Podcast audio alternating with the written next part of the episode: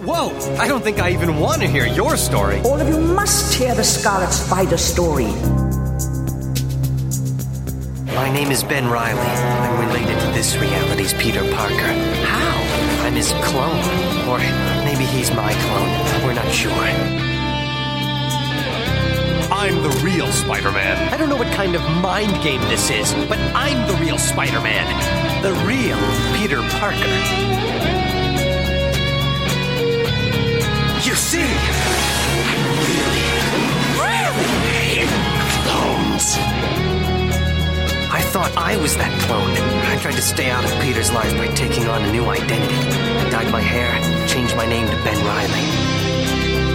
When I became a costume hero, the Scarlet Spider, it really made him angry.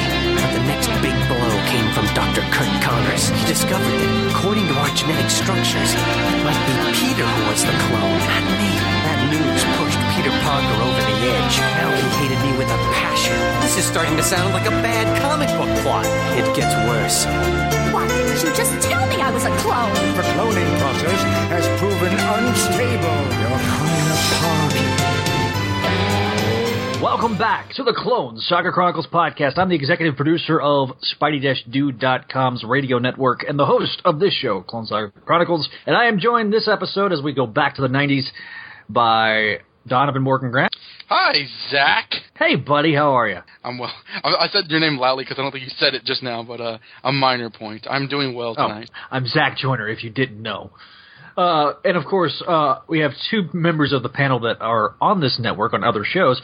We have now available on iTunes, Mayday Mondays, Gerard Delatour.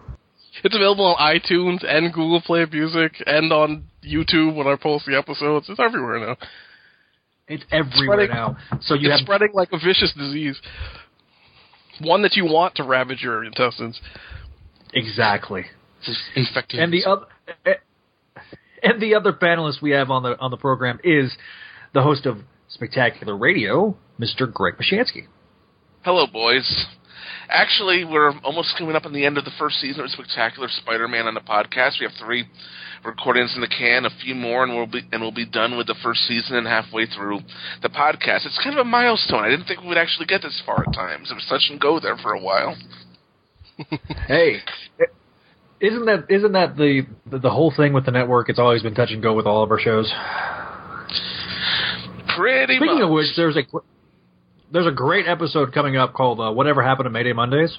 I highly uh, it was a lot of fun to record. she lost It her basically- powers and married married uh, Lois Lane. It's basically an entire episode about what a cluster F it is to make our podcasts. it really True is. Yeah, it, it goes. It, it's kind of inside baseball of how how to make a podcast and how not to make a podcast. I should do a I should do a satire making of Spectacular Radio podcast and have Greg Weisman call in just tell us to f off.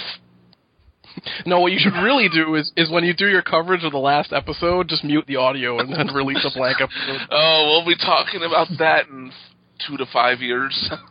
hey, at least you're realistic about it. Yes, but We when Zach, sold, when Zach sold me on appearing on this podcast and told me it would take like three or four years. oh yeah, What a what a bunch of lies. that was a pack of lies, wasn't it?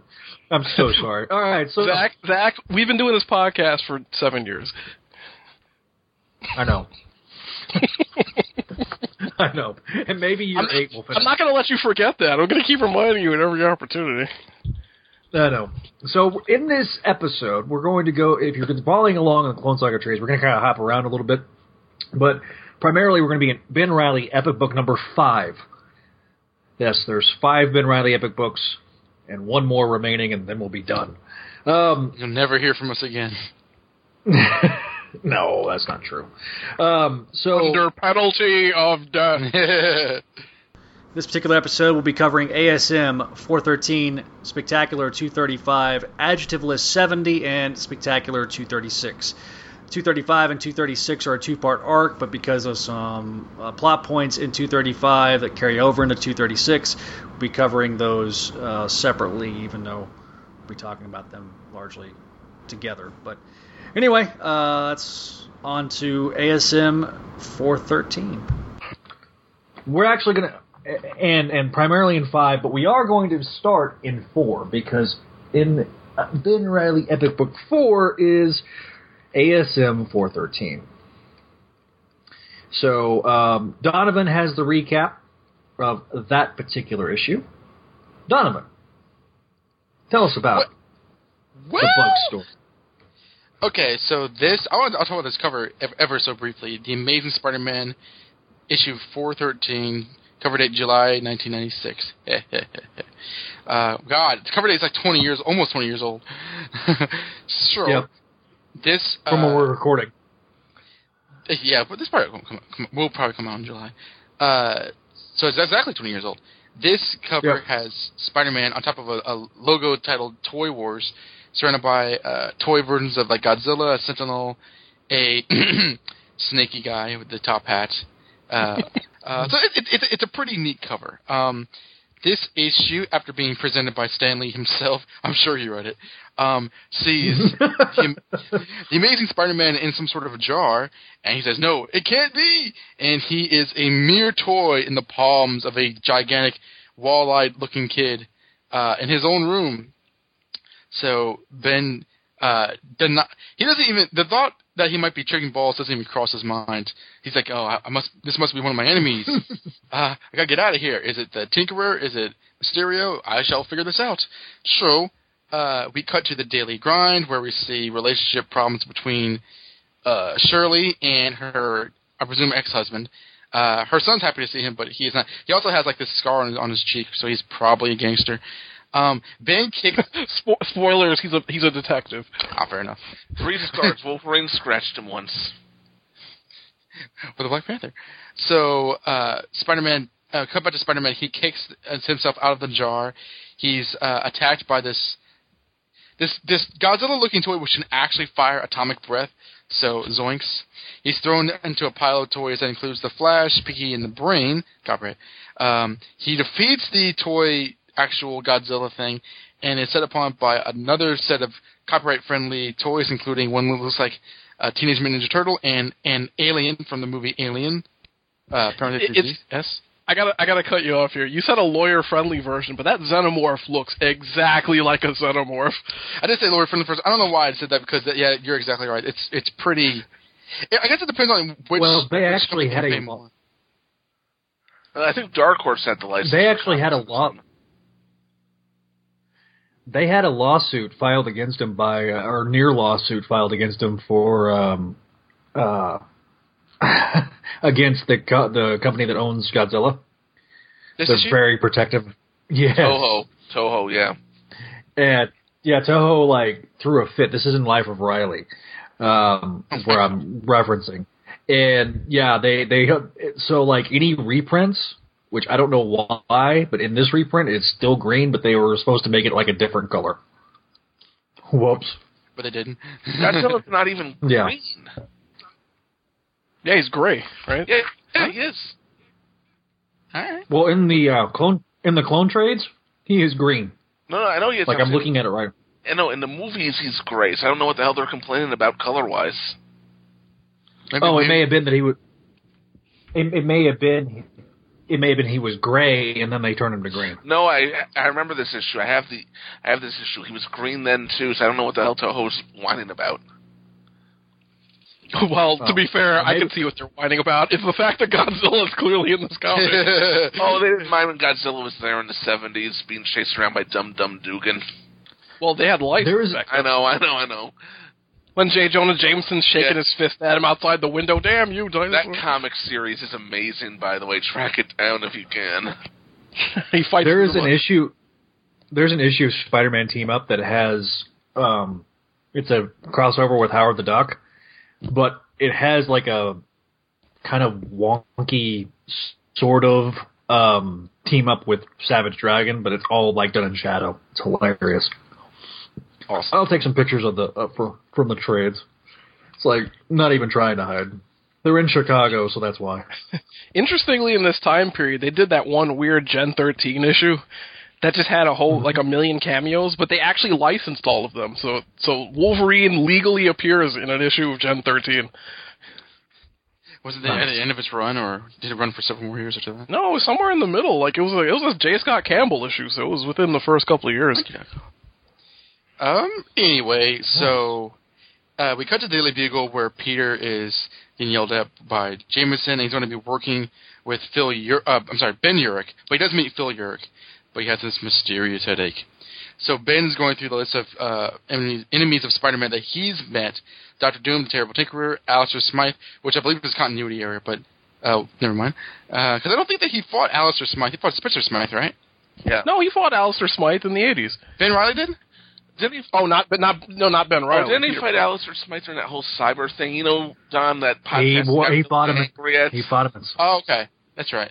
How, how, how, he fought him in Cyber. Gotcha. You got Never really mind. mad at that one, Don.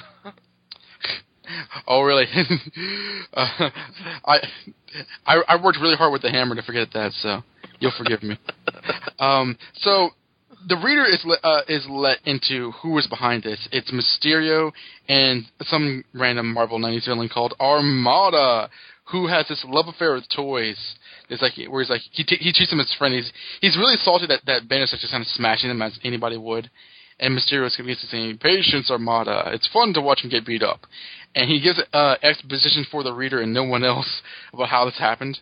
And um, Also worth noting, the fishbowl is back.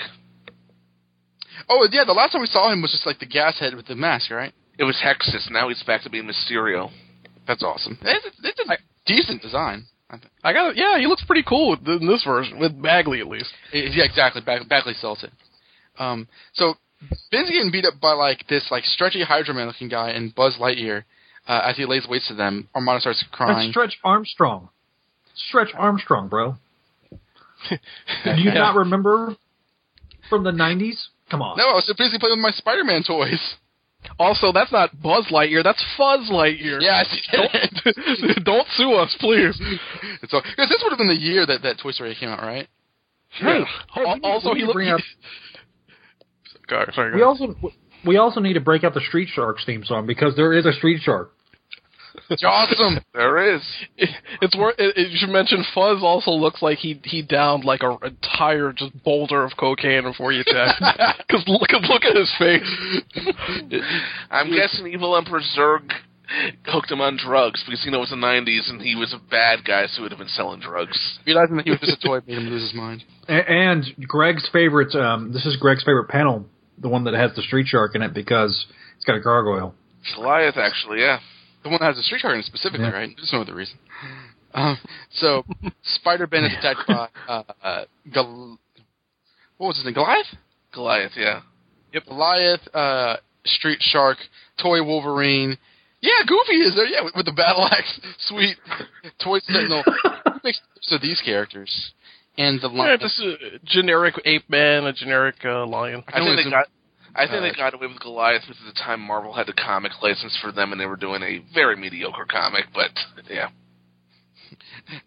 And then he punches the toy Wolverine out. Uh, he's attacked by a Power Ranger esque looking figure. Armada's like just just spinning feathers over all of this. And after he punches like this sort of like uh, drone looking thing, Armada just leaps in and attacks Ben. Ben's like, aha! So like Armada has like jet boots, so he basically flies him into a computer screen where Ben's like, I knew it was Mysterio, probably.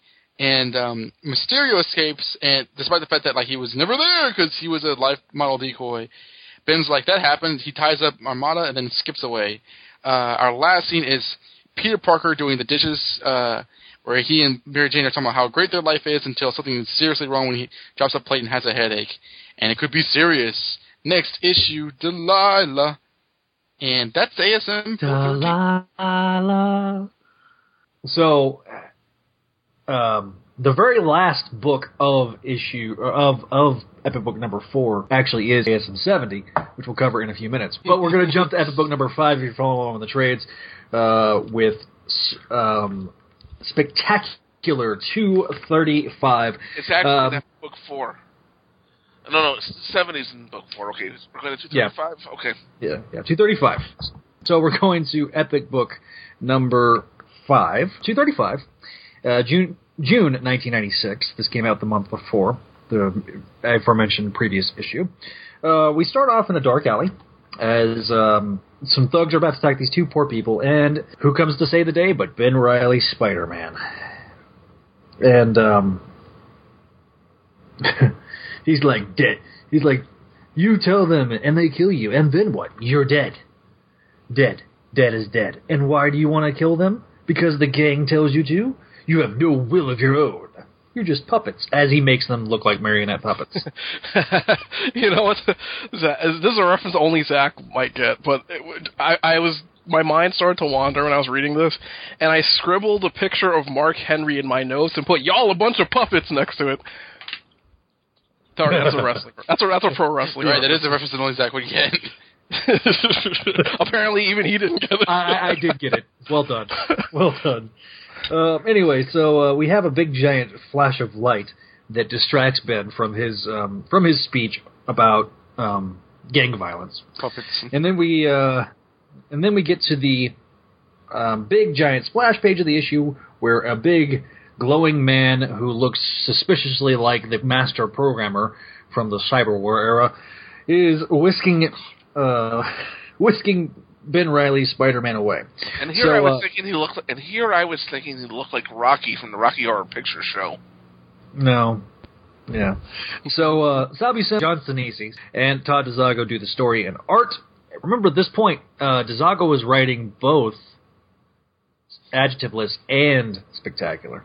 So No, he wasn't. He was writing sensational. Right, I was about to say, yeah, because Jordan Oh. was hightailed it. Yeah, it was uh sensational. Well, he's- didn't you say like this month was a month that like uh, Jessica Carradine left, so he would be switching to? Yeah, he, he would be.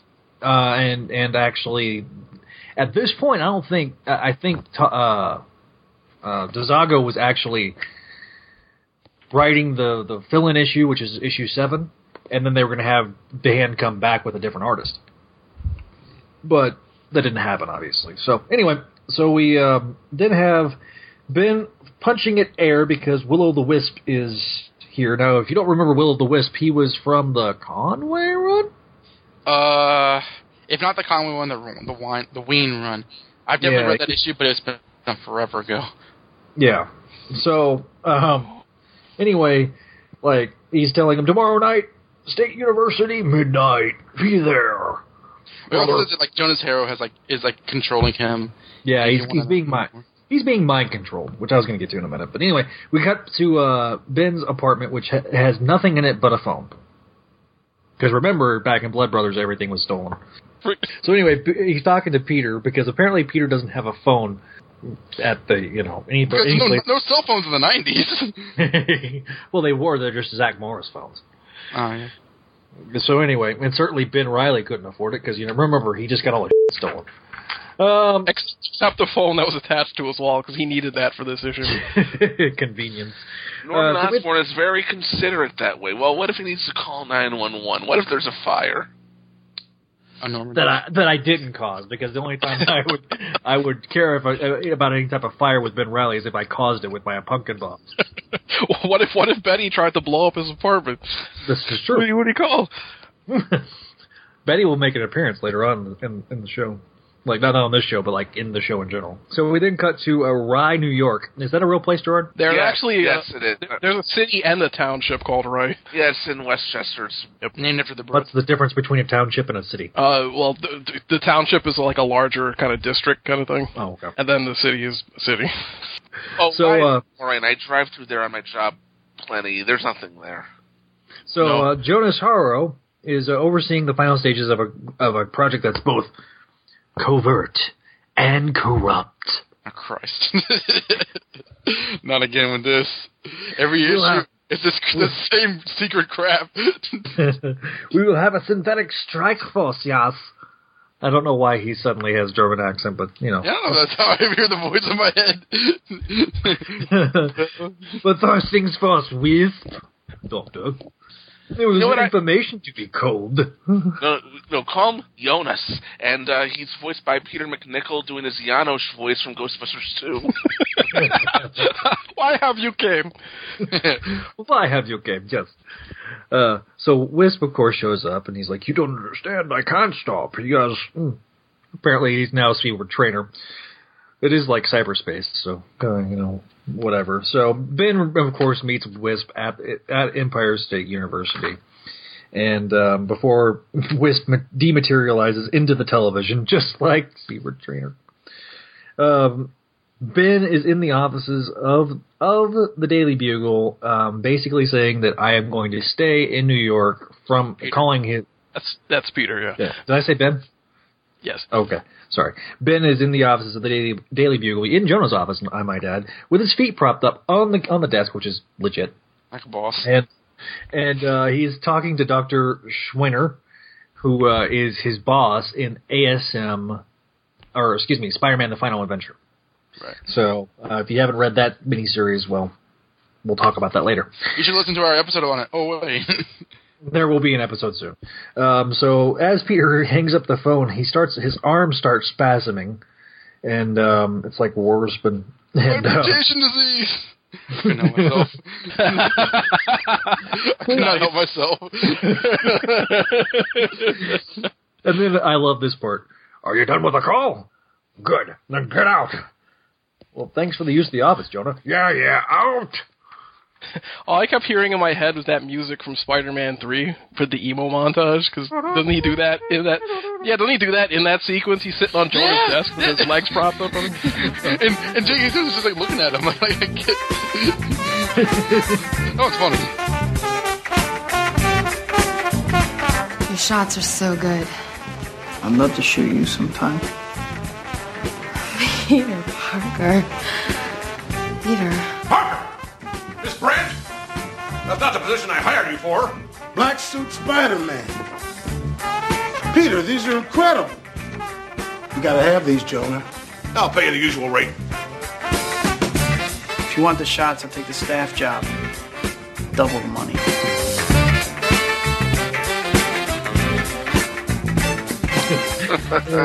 All right, then we cut. Then we cut back to um, Rye, New York. Somehow Ben, I guess, hightailed it with uh, a bus. Web uh, gliders. No, no, this isn't Ryan, New York. This is the Jersey Oh, that- Palisades, which is Iron Rock. Iron Rock. And let me tell you something. I drive past the Jersey Palisades every day on the New York side. You could not hide a fortress like th- this there. People would No. see it. You, it. This is impossible. You can't do it. This is right near the Tappan Zee Bridge. This is 20 years ago. It was more pro- probable back then. Yeah, yeah, well, well, I, I, I, yeah, I mean, it is. You know, it is the. It I mean, is. Jersey. This, this book is not that unrealistic, is it? yeah, of course they could put a high-tech fortress into the Jersey Palisades. Asher picture like uh, design. There, there is a huge mall there and an IMAX theater. So That's then Captain we, uh, America there. I, uh, it's also worth mentioning, uh, New Jersey is actually highly protective of the Palisades, and they don't even allow you to do anything around it, like construction-wise, without without a million permits. I found this out because the, the college I went to in Hoboken, or the second college I went to, they uh, they dynamited part of the the local Palisades around Hoboken without permission, and they got into legal hot water. They're still in today. I kind of want to make a Chris Christie joke, but I won't. Go ahead. Every time he walks by, it causes cracks in the fault line. 'cause it's so No, I was going to yeah. say that they obviously bribed him by sending them a large ham. So so um, a spider ham came by, but okay. Anyway, so uh, Will o' the Wisp materializes and he goes to the super secret base, and um, Jonas Harrow, you know, starts getting angry with his with his cool shades. Um, Will o' the Wisp was like, "My God," and uh, he's like, "I had I had to do it. What have I done? What have I done?" I sound like Doc Brown from Back to the What, Future. what what did he do?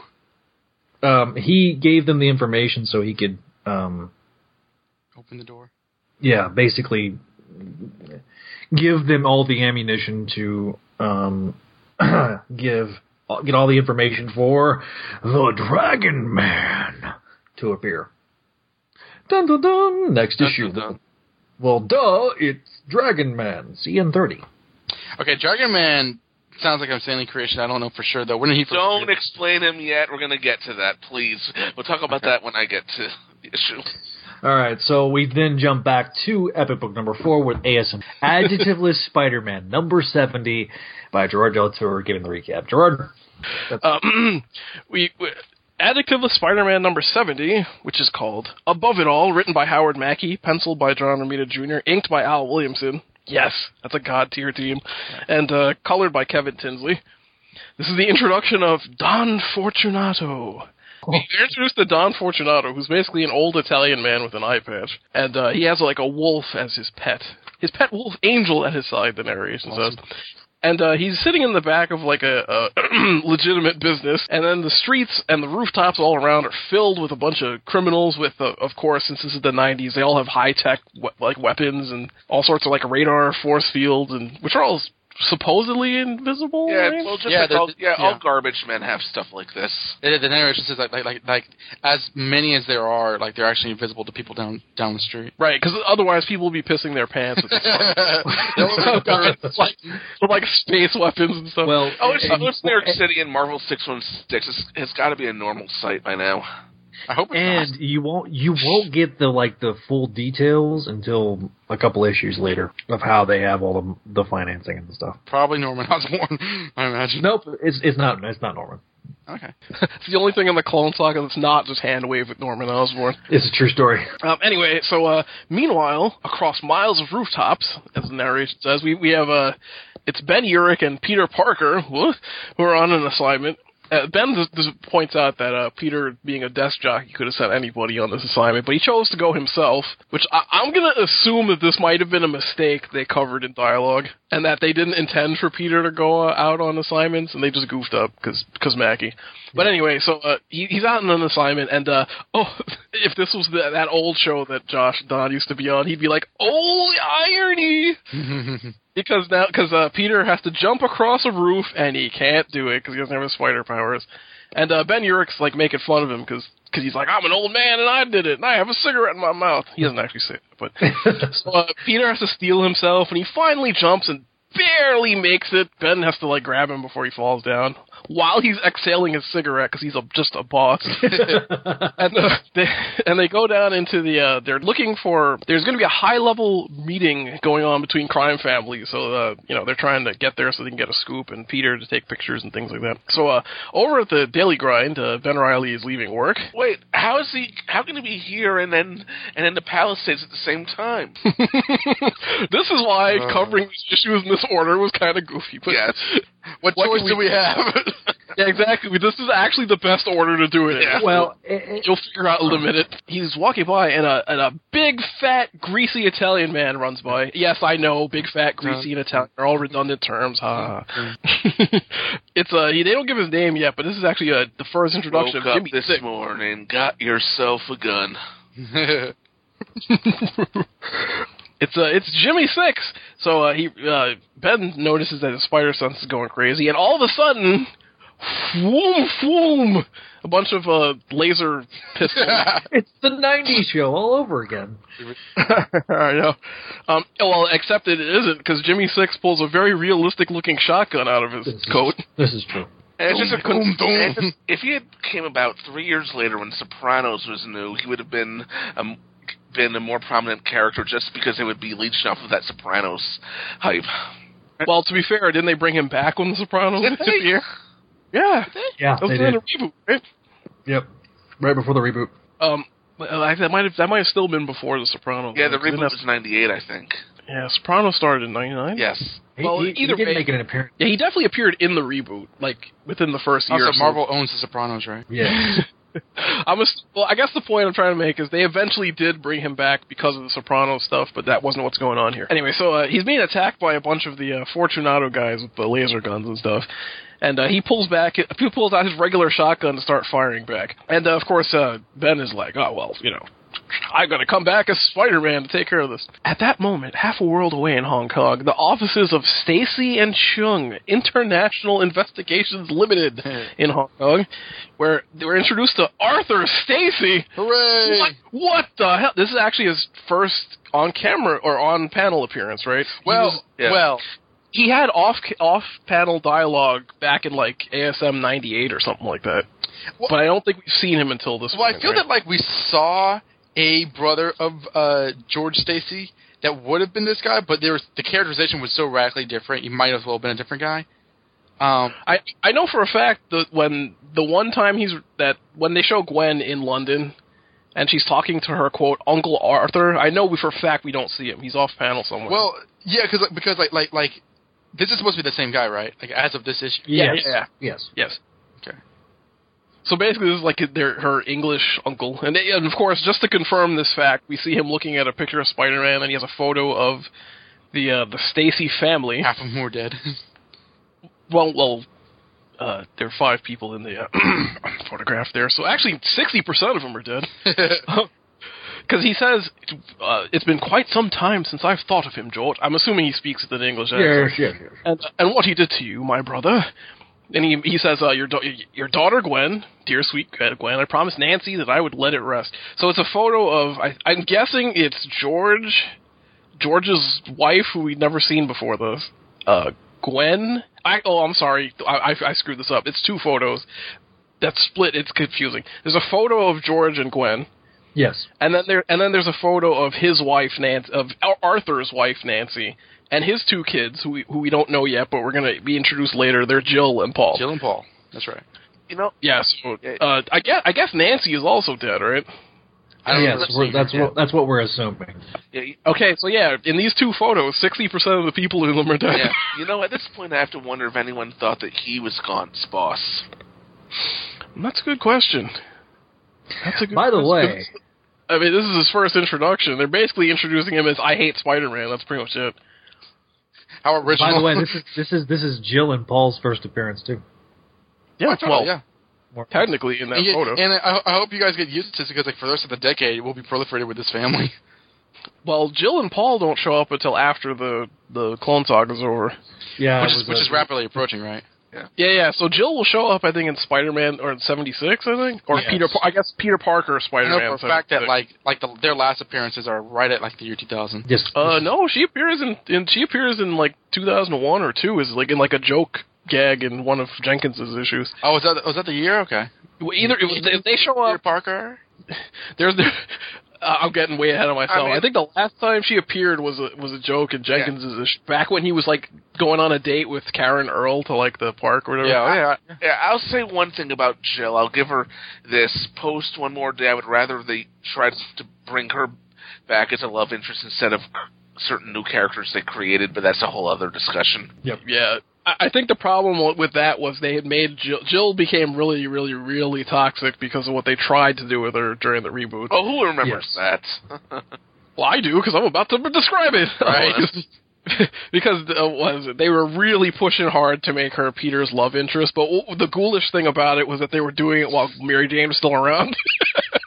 Yeah, which is just Yeah. Because they, 'cause they, 'cause they, wanted, cause they wanted it to happen real fast, so they were doing the setup while Mary Jane was was like around, and like Joe was like clearly like flirting with him. yeah, but, but let's be honest. She's a better character than Hammer is. Well, to be fair, Jill is literally just Gwen Stacy, but with dark hair. By the way, I I have don't know that. She's, By the she's, way- she's, she's a Yeah. bit more By the way, personality. Well, no, they make a point to say that she's Gwen Stacy. She's not wearing a dark- blonde headband. No, no, I mean, in her first couple of appearances, Peter's like, "Wow, she looks just like Gwen, but with dark." I'm not making this Madeline up. Pryor all over again. yeah.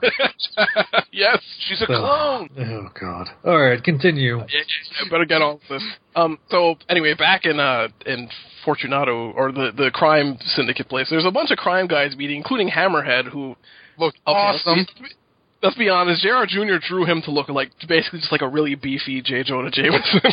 Yeah, I love this design. It's awesome. oh no, me too. I, I actually like this because he doesn't have the ridiculous like V-shaped head that he usually I does. I gave him.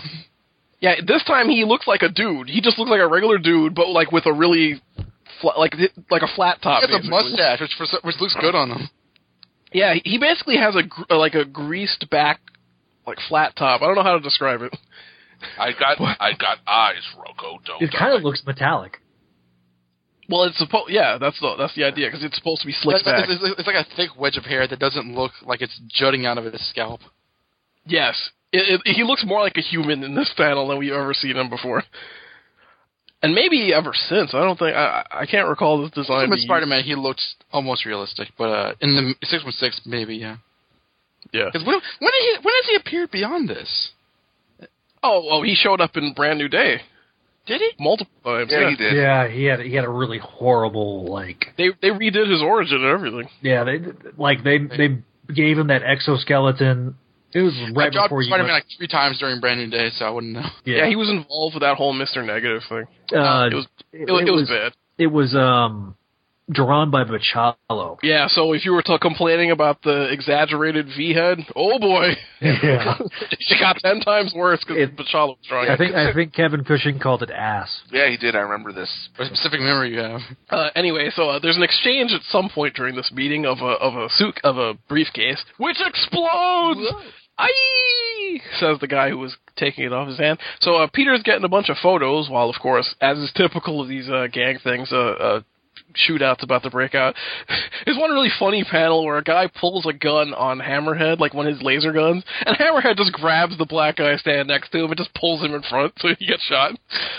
For for legitimately no reason. I mean, he's Hammerhead. He could have just knocked these guys out, which he immediately does. He fights back. Uh, you know, they have a, like a little laser gunfight. Hammerhead surprisingly takes a few shots and actually goes down in a pool of blood from the lasers. Yeah, from lasers. I don't know how that. If you got shot with a laser pistol, wouldn't that just cauterize the wound and you wouldn't bleed? Well, according Yeah, to science. We're thinking. So, no, It- it- like, isn't, that the, Don- isn't that the whole reason why for lightsabers is so that they cauterize the wound so you don't show blood in Star Wars? I thought that was the whole point. and Don, you did science wrong. You said it wrong. You said it wrong. Oh, I said it wrong. Yeah. You were supposed to say science. So Peter ingeniously decides to turn the flash on on his computer. Flash. Uh, sorry, did I say computer? I meant his camera. Jesus Christ. It's not digital Well, cameras it's yet, a but tablet, you see. Yeah, he, he has an iPad in the mid '90s. Uh, so of course, flash! It makes a flash. Everybody turns around like, "Whoa!" and they start chasing after Peter and Ben Urich instead of just you know shooting the guy that's half dead in front of him. Meanwhile, on the other side of the city, they say Jimmy Six is still having a shotgun shootout with the guy, and with the longest range shotgun in history because he's shooting from several feet down an alley at a bunch of guys behind a bunch of boxes and stuff. And eventually he gets hit by one of these uh, laser blasts until and Riley shows up as Spider-Man to save him. And of course, in, in typical 90s fashion, he's like, ah, you didn't really save me. You just delayed the inevitable. So he runs off. Ben Urich and uh, Peter jump back over the roof, nonchalantly, I might add. And uh, they manage to escape down to a taxi sure. where... Uh, where a racial stereotype is drinking coffee, and uh, he's he's like, I, I will I'll read his dialogue. I am sorry, I am breaking for coffee. Peter's like, No, really, you want to drive away now? No, this is not a true thing. Peter's like, oh yes it is, and and you know the laser blast shoots out the little light that's on top of the uh, taxi. So of course the taxi's like, oh, he drives away immediately. Ben Riley is uh, fighting the rest of those uh, laser guys that he saved Jimmy Six from, and of course you know blah blah blah, shoot shoot shoot. Uh, he uses a water tower to take them out, and then catches up to uh, Jimmy Six again, where he's like, I I just want to help you, and Jimmy Six is like, I don't want your help. So Ben is persistent, of course, and he continues to follow him but this time as Ben Riley instead of as Spider-Man. And surprisingly, Jimmy Six is like, all right, whatever, I'll take your help. And of course, uh, because it's the '90s, he makes a gay joke. He goes, uh, yeah, but this doesn't mean we're going to be picking out curtains or nothing, kid. I want? I to think we're robosexuals. How else do you know how to exchange long chain energy Hey. John DiMaggio was Bender was earlier in the issue. Hammerhead. Yeah, that's true. Oh. Meanwhile, back at uh, Forest Hills, Queens, Peter shows up, canoodle with uh, Mary Jane, and uh, he starts having another one of his spasms again. He grabs his hand, he, he collapses to the ground, holding his hand like ah. And uh, this time, though, it's much worse than all the previous ones. His eyes roll into the back of his head, and he passes out. So Mary Jane is like, "Oh my god!" And she calls the ambulance. And holy smokes, she gives their address: 309 Austin Avenue, Forest Hills, Queens. I'm, I'm very curious if that's that's been referenced before. We have to go there. Now, hold on a second now. I didn't look this up a second ago. I'm going to look this up and see if this is a real address because sometimes they, they'll give real places. Well, if in- we're going by continuity, that, that was blown up by Multiman too, right? This is Aunt May's house. Uh, yes. Strangely enough, there isn't an Austin Avenue, but there is a 309 Austin Austin Street, and it is in fact in Queens. Close enough. all right. By the way, um, since we're done, It looks like a restaurant though. uh, since we're done with the recap, in the in Epic Book number five, on the page with the actual cover for 235, says well, pages 1 through 15 of this issue, including Peter's spasm, occur before Peter's collapse. Adjective Adjectiveless 70, the final issue in Spider-Man, the complete Ben Riley Epic Book number four. So okay, that's why so we're Ben, all right. So Ben Riley doesn't have multiple man powers. Yes. So continuity wise, up until a uh, up until page 15 of, of the first issue that we or the second issue that we covered in this in this particular episode. That's why it's done that way, and that's kind of why we were structured. That's why it really needed to be structured the way we did it. sure it was. That was But my anyway, idea. So. Can- Uh, all right, so that wraps up ish, uh, adject- Adjectiveless 70. Let's go to uh, spectacular two two thirty six, and Greg's got the recap of this one. The Yeah, final adventure. And it's put together by this. The issue's put together by the same people who did the last issue, Spectacular. So I don't need to recredit them. Ahem. We open with Peter being rushed to the hospital. The doctor's being unsure of what's going on as his heart rate is spiking all over the place. Mary Jane waits outside and nervously recaps the events of the last few months, convincing herself that Peter will be okay, but okay, but fearing that he'll melt like the Wicked Witch of the West because he's a clone.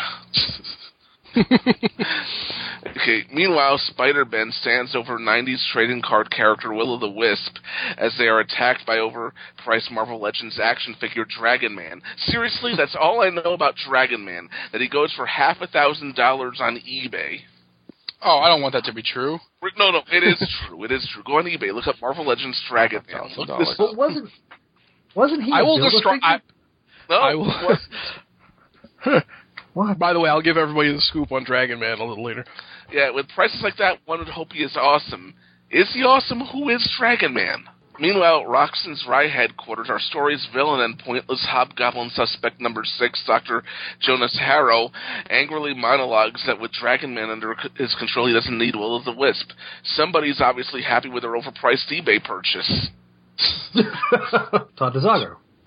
Yeah, Spider Man knocks Dragon Man over, and Harrow quietly wigs out as his stereotypical employees stand around menacingly. But yeah, I mean, Jonas Harrow really was a pointless Hobgoblin suspect. He has this one or two page cameo in Hobgoblin Lives issue one, and then in on the splash page at the beginning of issue three, he's saying, "Maybe I'm Jonas Harrow." You're not even in this story. Really? Yeah. Why was he a Hobgoblin suspect? Well, he was a hot suspect like like years ago, right? Was Yes. he? I don't remember. Not during Stern's initial run. I don't remember him being brought up. Well, they referenced that in Hobgoblin Lives.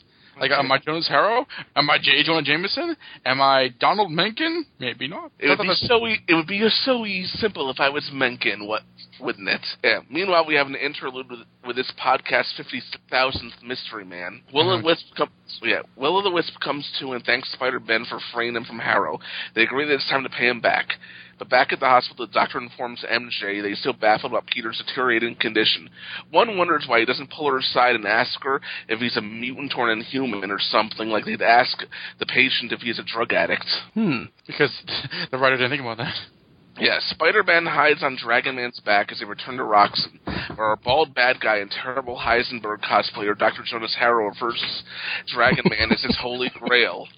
Which, by the way, Of course, you made a Breaking Bad reference. He does look like You Heisenberg. son of a bitch. yeah, he refers to Dragon Man as his holy grail, which is funny because on some of these Marvel Legends collector troops, I've seen people call Dragon Man their holy grail. Yeah, I'm tying it back to action figures because of the ASM issue we did earlier. yeah, You don't need an excuse. Yeah, I'm sure that Spider Ben will. Um, yeah, he freaks out when Spider Ben surprises him. Oh, come on, Jonas, you already have a Dragon Man. I'm sure that the Spider Ben Marvel Legend will go up in the secondary market too. He already comes in an alternate Spider Carnage head and hands. He's awesome. Zach, you have one. I do have one. It's a true statement. I almost bought a second one just because I so I could have a separate Carnage. yeah. What follows? Yeah, what follows next is, is a confusing scene where it appears that Wisp is going to rip out Harrow's heart. But this would mean more to me if I had the slightest, if I knew the slightest thing about this character. He doesn't. Wisp thanks Spider-Man for his help, and Dragon Man flies away to the next collector with too much money to to spend. the best part is that for some reason Dragon Man is also horrified that he's about to rip his heart out. despite being despite being a mindless monster, it's not supposed to know any better. Okay, did you look this up on eBay like I said? No, because then I'll start crying. Why would you start crying? Because I don't have money for anything. I'd be like, oh, look at all these nice things I can't afford. Oh, damn it. Oh, yeah. But really, it goes for 500 bucks on eBay. It's 600 bucks sometimes. It's weird. Who is Dragon Man? Why is he so awesome? All right, you want you want me to explain this right now? Please. Okay. Uh, this actually ties together a whole bunch of things from this issue that they'd never bother to explain, so allow me to do so. Uh, Good. Dragon Man, first of all, Zach guessed correctly, he is a Lee Kirby character. Specifically, he was introduced in Fantastic Four number 35. And the reason that's important is because that's the issue where Reed goes back and visits his alma mater, State University. Ah. That's that's why the the ties into this whole thing in this issue. And just just to tie it even further, he was created by a scientist named Professor Gilbert, whose office Will o' the Wisp had broken into in uh, 235. Ah. Again, they don't even mention this. It's only shown on the door if you're paying attention. And then uh what happened was he was he was a uh, like an android prototype that uh, this Professor Gilbert had made, and uh, he couldn't get it to come to life. So Diablo, that dastardly bastard, showed up and uh, he used his alchemy to, to turn light the spark of life inside Dragon Man. So Dragon Man woke up and started doing a rampage on campus, or as the issue calls it, a calamity on the campus. that's, the name, that's the name of the story. So Dragon Man is is defeated when uh, here you know what his weakness is? Fire. He likes ladies. So he see, so he, he, he no I'm serious. He sees Sue because the whole Fantastic Four are there, and she has her hair down. He's like, he starts rubbing her hair. God. so so he suddenly sees on the side of the Fantastic Four all of a sudden, and uh, he and he he jumps Diablo I think at the end of the story, and they fall like into like an ice flow because Diablo's power is that he's like a weird alchemist potion guy. So at one point he freezes a lake, and he and Dragon Man both fall in and get sucked into like a whirlpool or something. It's it's this typical they they fell into something and disappeared, so they could be dead, but they're not. His thirst did him in. this issue is really is really it's oddly important in Fantastic Four history if you know anything about them because this is the same issue where right after they defeat Dragon Man, uh, Reed takes Sue down the lovers' lane in a pal- in a uh, and asks her to marry him. So that's the whole beginning of the their engagement and then the whole Is wedding. his first appearance since then? Oh God, no, no. Over the years, he keeps getting. Basically, his, Dragon Man's gimmick is some supervillain will be like, "I need indestructible muscle. I'll get Dragon Man," and then the same exact version of the plot ensues where Dragon Man rampages. He usually sees a chick. and is like, ooh, and then gets all confused, and then you know you trick him and defeat him, and such, etc. Yeah, so the whole time this issue is happening, I'm thinking like, Ben, all you have to do is get Mary Jane, and he'll be like, oh, and then you know just like get him on your side to fight somebody else. I'm suddenly thinking that if Tolkien had any woman in his universe, he could have the dwarves could have easily defeated Smaug with just bringing a chick with them. By the way, I'm not even joking. I think the next appearance he makes in Fantastic Four is when they're fighting the the Frightful Four. I think the same exact The thing Lady happens. Liberators. No, I think the same exact thing happens where Medusa gets him to like listen to her commands because you know she's a chick. So he's like, oh. oh, I remember oh. when when George tried to defend Fantastic, Fantastic Four for me, like like virulently sexist, like oh people are just making that up. That never happened, and like there are a thousand examples from Reed Richards alone about why it was. I, I was actually skimming through uh, FF35 just for this issue, just to give that little recap I just did. And strangely enough, this issue is just jam packed with stuff because that same visit that Reed shows up, Peter Parker is there. He's visiting uh, State University because he thinks about going there. Well, that's kind of cool because like they they don't they so don't mention any of that in this issue. It feels exactly they should have. Well, I like the fact that like I didn't know that because like it, I don't know it adds more without the. I mean, I appreciate you know you should check out this issue to know what's going on, but like at the same time, it makes it feel more of a real world when like they don't mention stuff like that. So I, I kind of thought that was neat. And uh, if you're if you're a big fan of like the early issues of Spider-Man, where you know where the Torch would occasionally show up and clash heads over Dorrie Evans and stuff, Um, Torch actually Torch actually sees him when they're at State University and they start arguing with each other. He's like, "Oh, what are you doing here, Parker?" Parker's like, "Well, I was scouting the school because I thought about going here, but if you're gonna be here, I'm not gonna bother." You yeah, etc. Fun stuff. Oh, and uh, Professor Xavier is also there looking for mutants, but there aren't any. Oh. I need more child soldiers. no, little legit. Like Cyclops is pushing him in a wheelchair. Cyclops is like, "Too bad this trip was a waste because there are no mutants here." And I'm like, "Really? An entire university?" in- Professor, my legs are tired. Keep going, boy. you should be so lucky. I've mentioned this issue before because this is the beginning of what I think is the best run of comics ever. It's from like right from this po- from FF thirty five to like sixty. I thought you were talking about Spider Man. Oh God, no! Because in that same stretch of FF, you have like the Inhuman saga, Galactus. Uh, you have uh, Doctor Doom stealing Silver Surfer's powers, the wedding. All that, all that stuff happens in like that same like two year stretch. So, so Gerard, you're going to go first in giving us thoughts. So this ASM issue, I, I wrote down all of the toys that they encounter You ready? Oh wow, okay. Um, uh, just just the non-generic ones, because obviously they have some generic dinosaurs and alligators and stuff. Uh, okay, you got Woody and Buzz from Toy Story, Absolutely. Godzilla, Yeah. Mm-hmm. Pinky and the Brain. Yep. Gee, Pondering right. what I'm pondering? Well, we're although Pink- tomorrow night. Although I noticed We do Pi- everything. Pinky is yellow for some reason. Yeah. Um, I don't know why that is. Well, they don't want to make it obvious, did they? the brain looks exactly like the brain. so weird. Uh, the Flash, although you don't see his face. But you see like his insignia and everything else. So like, Yeah, it's, it's clearly him. Uh, of course, Wolverine. Uh, Don missed this one because he said it was a, generic-looking Centurion. It was actually the Juggernaut. Oh, did I say that? Yeah, it is Juggernaut. Yeah, you have, you have Leonardo, although he's drawn uh, differently enough to justify it. I don't know why, of all the characters, he's the one that got changed the most for legal reasons. anyway, because he's in shadow half the time. I don't even see him. Uh, of course, you have his Xenomorph. Maybe, maybe, maybe, maybe the turtles had the biggest license that was most expensive at the time. I'm presuming. Oh, come on. They didn't pay for any of these. This is true. Uh, of course, you have a Xenomorph, which looks exactly like a Xenomorph. That's the one that they probably should have gotten sued for. Uh, Stretch Armstrong, who's the guy who Don thought was Hydro Man for some reason. I did not have such arms when I was a kid. what do you want from me? Oh wow. Okay. One of the Street Sharks. Oh yeah.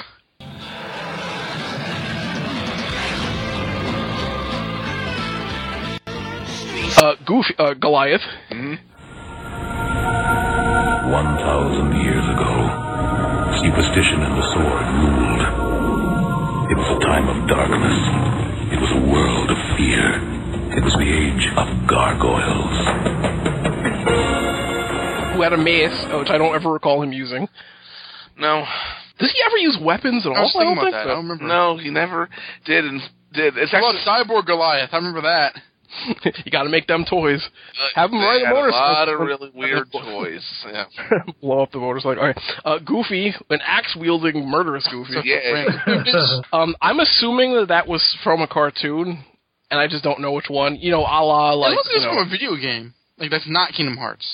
From a cartridge video game. You know what? There was a there was a medieval uh, Mickey game around this like, in like '94 maybe. Oh my God! You know what? There was a medieval Mickey game in '94 where Goofy was like the armorer. So yeah, that makes a lot of sense. I actually. remember that. Do you know who the villain was in that game? Oh, I forgot. The one Kingdom Hearts? the DuckTales movie. Yes, yes, you're right. Shere Khan? no, no, not that's not, not, not, That fucking shadowy guy. yeah, no, Merlock from the DuckTales movie was voiced by Christopher Lloyd. Yes, yes. Okay. Anyway, um, further down the list here, um, I'm shocked Don missed this one. The Batwing attacks him. Uh, where? It's on that splash page where he's being attacked by Go- Goliath and all them. There's, all them. there's a TIE Check fighter at up- one point also.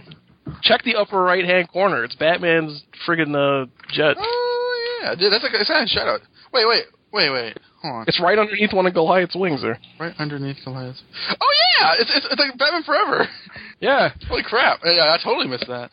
it's not in scale, but that is the scale. Uh, Val is in the cockpit. I give him a thumbs up.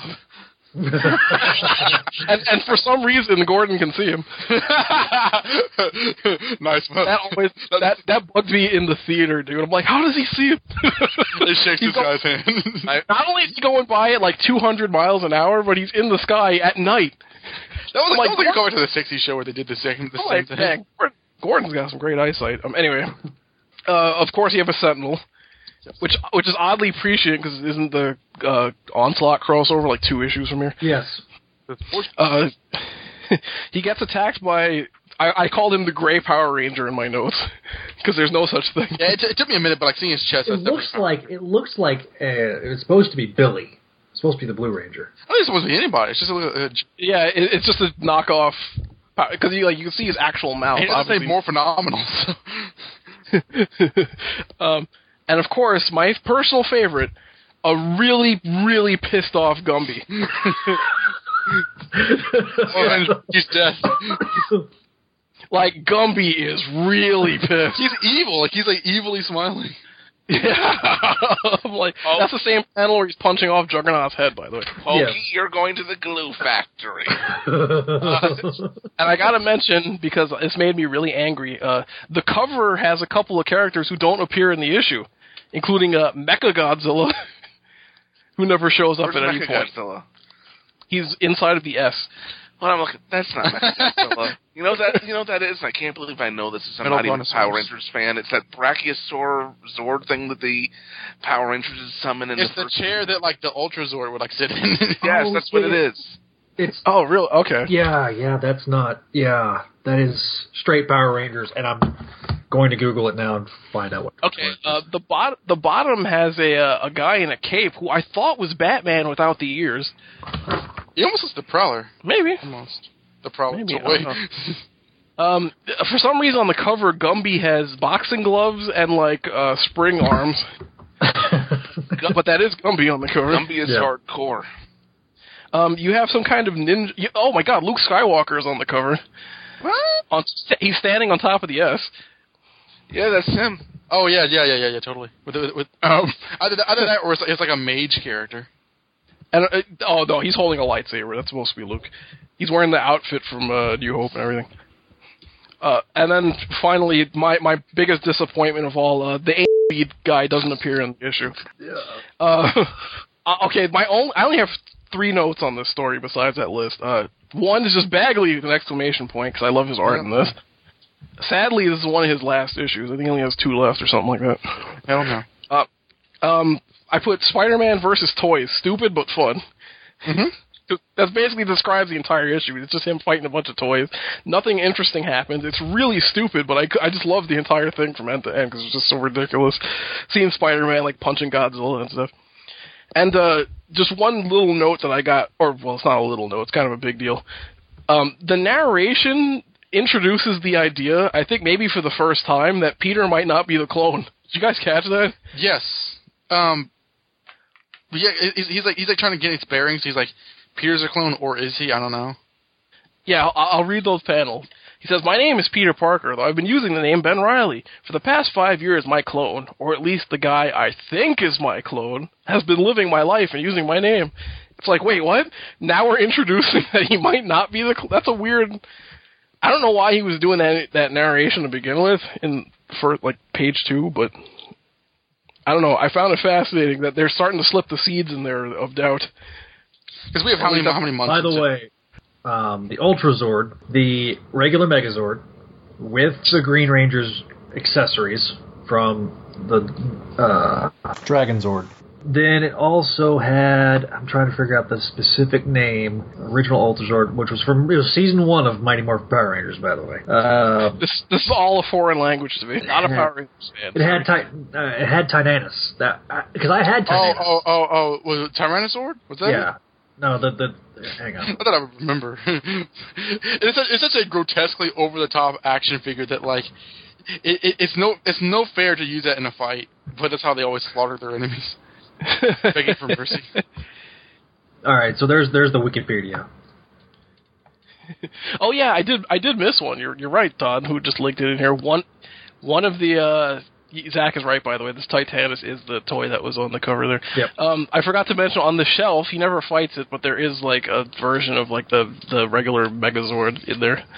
Uh, But it but it looks really inaccurate. So Oh yeah, yeah, right next to Wolverine and Juggernaut. y- yep. by far, the most expensive issues it made Spider-Man ever made. I, I joked about this earlier, but there is legitimately an issue of, of Gen 13 with a very similar premise, where they're just fighting a bunch of crossover heroes. Except that for for God knows why, Image actually went and licensed all of those characters. Gen 13. So they li- no, not really. It's very dated, but in that issue, they legitimately fight like Wolverine and the the Ninja Turtles and Savage Dragon and all that stuff. By the way, on the opening splash page with the with the kid, you'll love these movies: Batman Forever, Aladdin, and Jurassic Park. Wait, where? Right next to the VCR. Oh, I, you can't see those in the original published issue because the uh, the Oh. credits. Co- Yeah, the credits. But- well, the the box like the the U- like the USPS box or whatever it's called. okay. I do see like a thing that says Sega. That's Yeah. Yeah, he has, I guess there must be some Sega CD games. 'cause Sega. Genesis games come in a box that shape. But anyway, that's all I gotta say about this issue. To be honest, like it's just it was ridiculously fun. It was a, it's a horrible story, and I was or under ordinary circumstances, this would be getting like a D or something like that. But it was just so, so ridiculously fun. It actually cranked all the way up to a B. I thoroughly enjoyed this. Yeah. All right, so you gave it a B. Don, or actually, yeah, Don, you're next. Give us your thoughts. Yeah, I'll, I'll give it a B too. Like it's it's a I feel like it's a, it's a surprisingly one dimensional story for this title in this era. Because usually like like the, the, the plots have been a bit uh, slightly more involved. It's a done in one issue. You know, it has him going against against fighting Mysterio. But for such a silly premise, like I think Ben's characterization is like it's such where like Ben doesn't take it that that seriously, and like he's really smart ass. Like once he's like, oh, there you are, Mysterio. Like like that's kind of cool. Uh, there's a similar issue in the Stan Lee run where Stan Lee was clearly running out of gas, where a two-parter where Peter fights Mysterio, and he's kind of going through the motions. I think this kind of has a similar approach where it's just a basic superhero comic book, but it's it, it's charming for what it, it the, the art does most of the work. and sells it very well. Just just you know, we're never to say anything bad about Bagley. but honestly, like like like it's it's a it's an amusing distraction. So it can never get an A, but for what it is, it's certainly not a bad comic. So yeah, I, I, would, I would agree with the B. Like, like the art and the sensibilities of the writing, uh, you know, kind of, kind of make this worth reading. Greg, your thoughts? Yeah, I'm giving it a B also. Yeah, it's a very simple story. It's a silly story, but it's a it's a simple, silly story amid all these really quote unquote over the top attempted epic stories where things are happening, worlds are are colliding, revelations, mystery men. I mean, sometimes a little silliness is a nice distraction. That's actually a good. That's a good point. I didn't think of that. Yeah, the um the art is beautiful. Um, I can't really complain. I, I enjoy it as far as single story issues go, especially in this era. It's one of the better ones. I'd give it a B. After, after the last episode, I just knew Okay. you guys were going to hate on this. Honestly, I'm going to give this a, a, a B plus. I'm going to give it a little bit higher grade. I love this issue, and I, it's one of those things that like like like it's it, it takes me back, especially when I read it now, 20 years later. Like I had, you know, that airplane, that jet that was attacking Ben right before Stretch Armstrong. Was that the one that opened Uses the a stretcher beak and car. it had an eyeball in it? Yes, I had that. Too. I had that I don't, plane. I don't remember what it was. I just looked and I was like, I had this. What was it?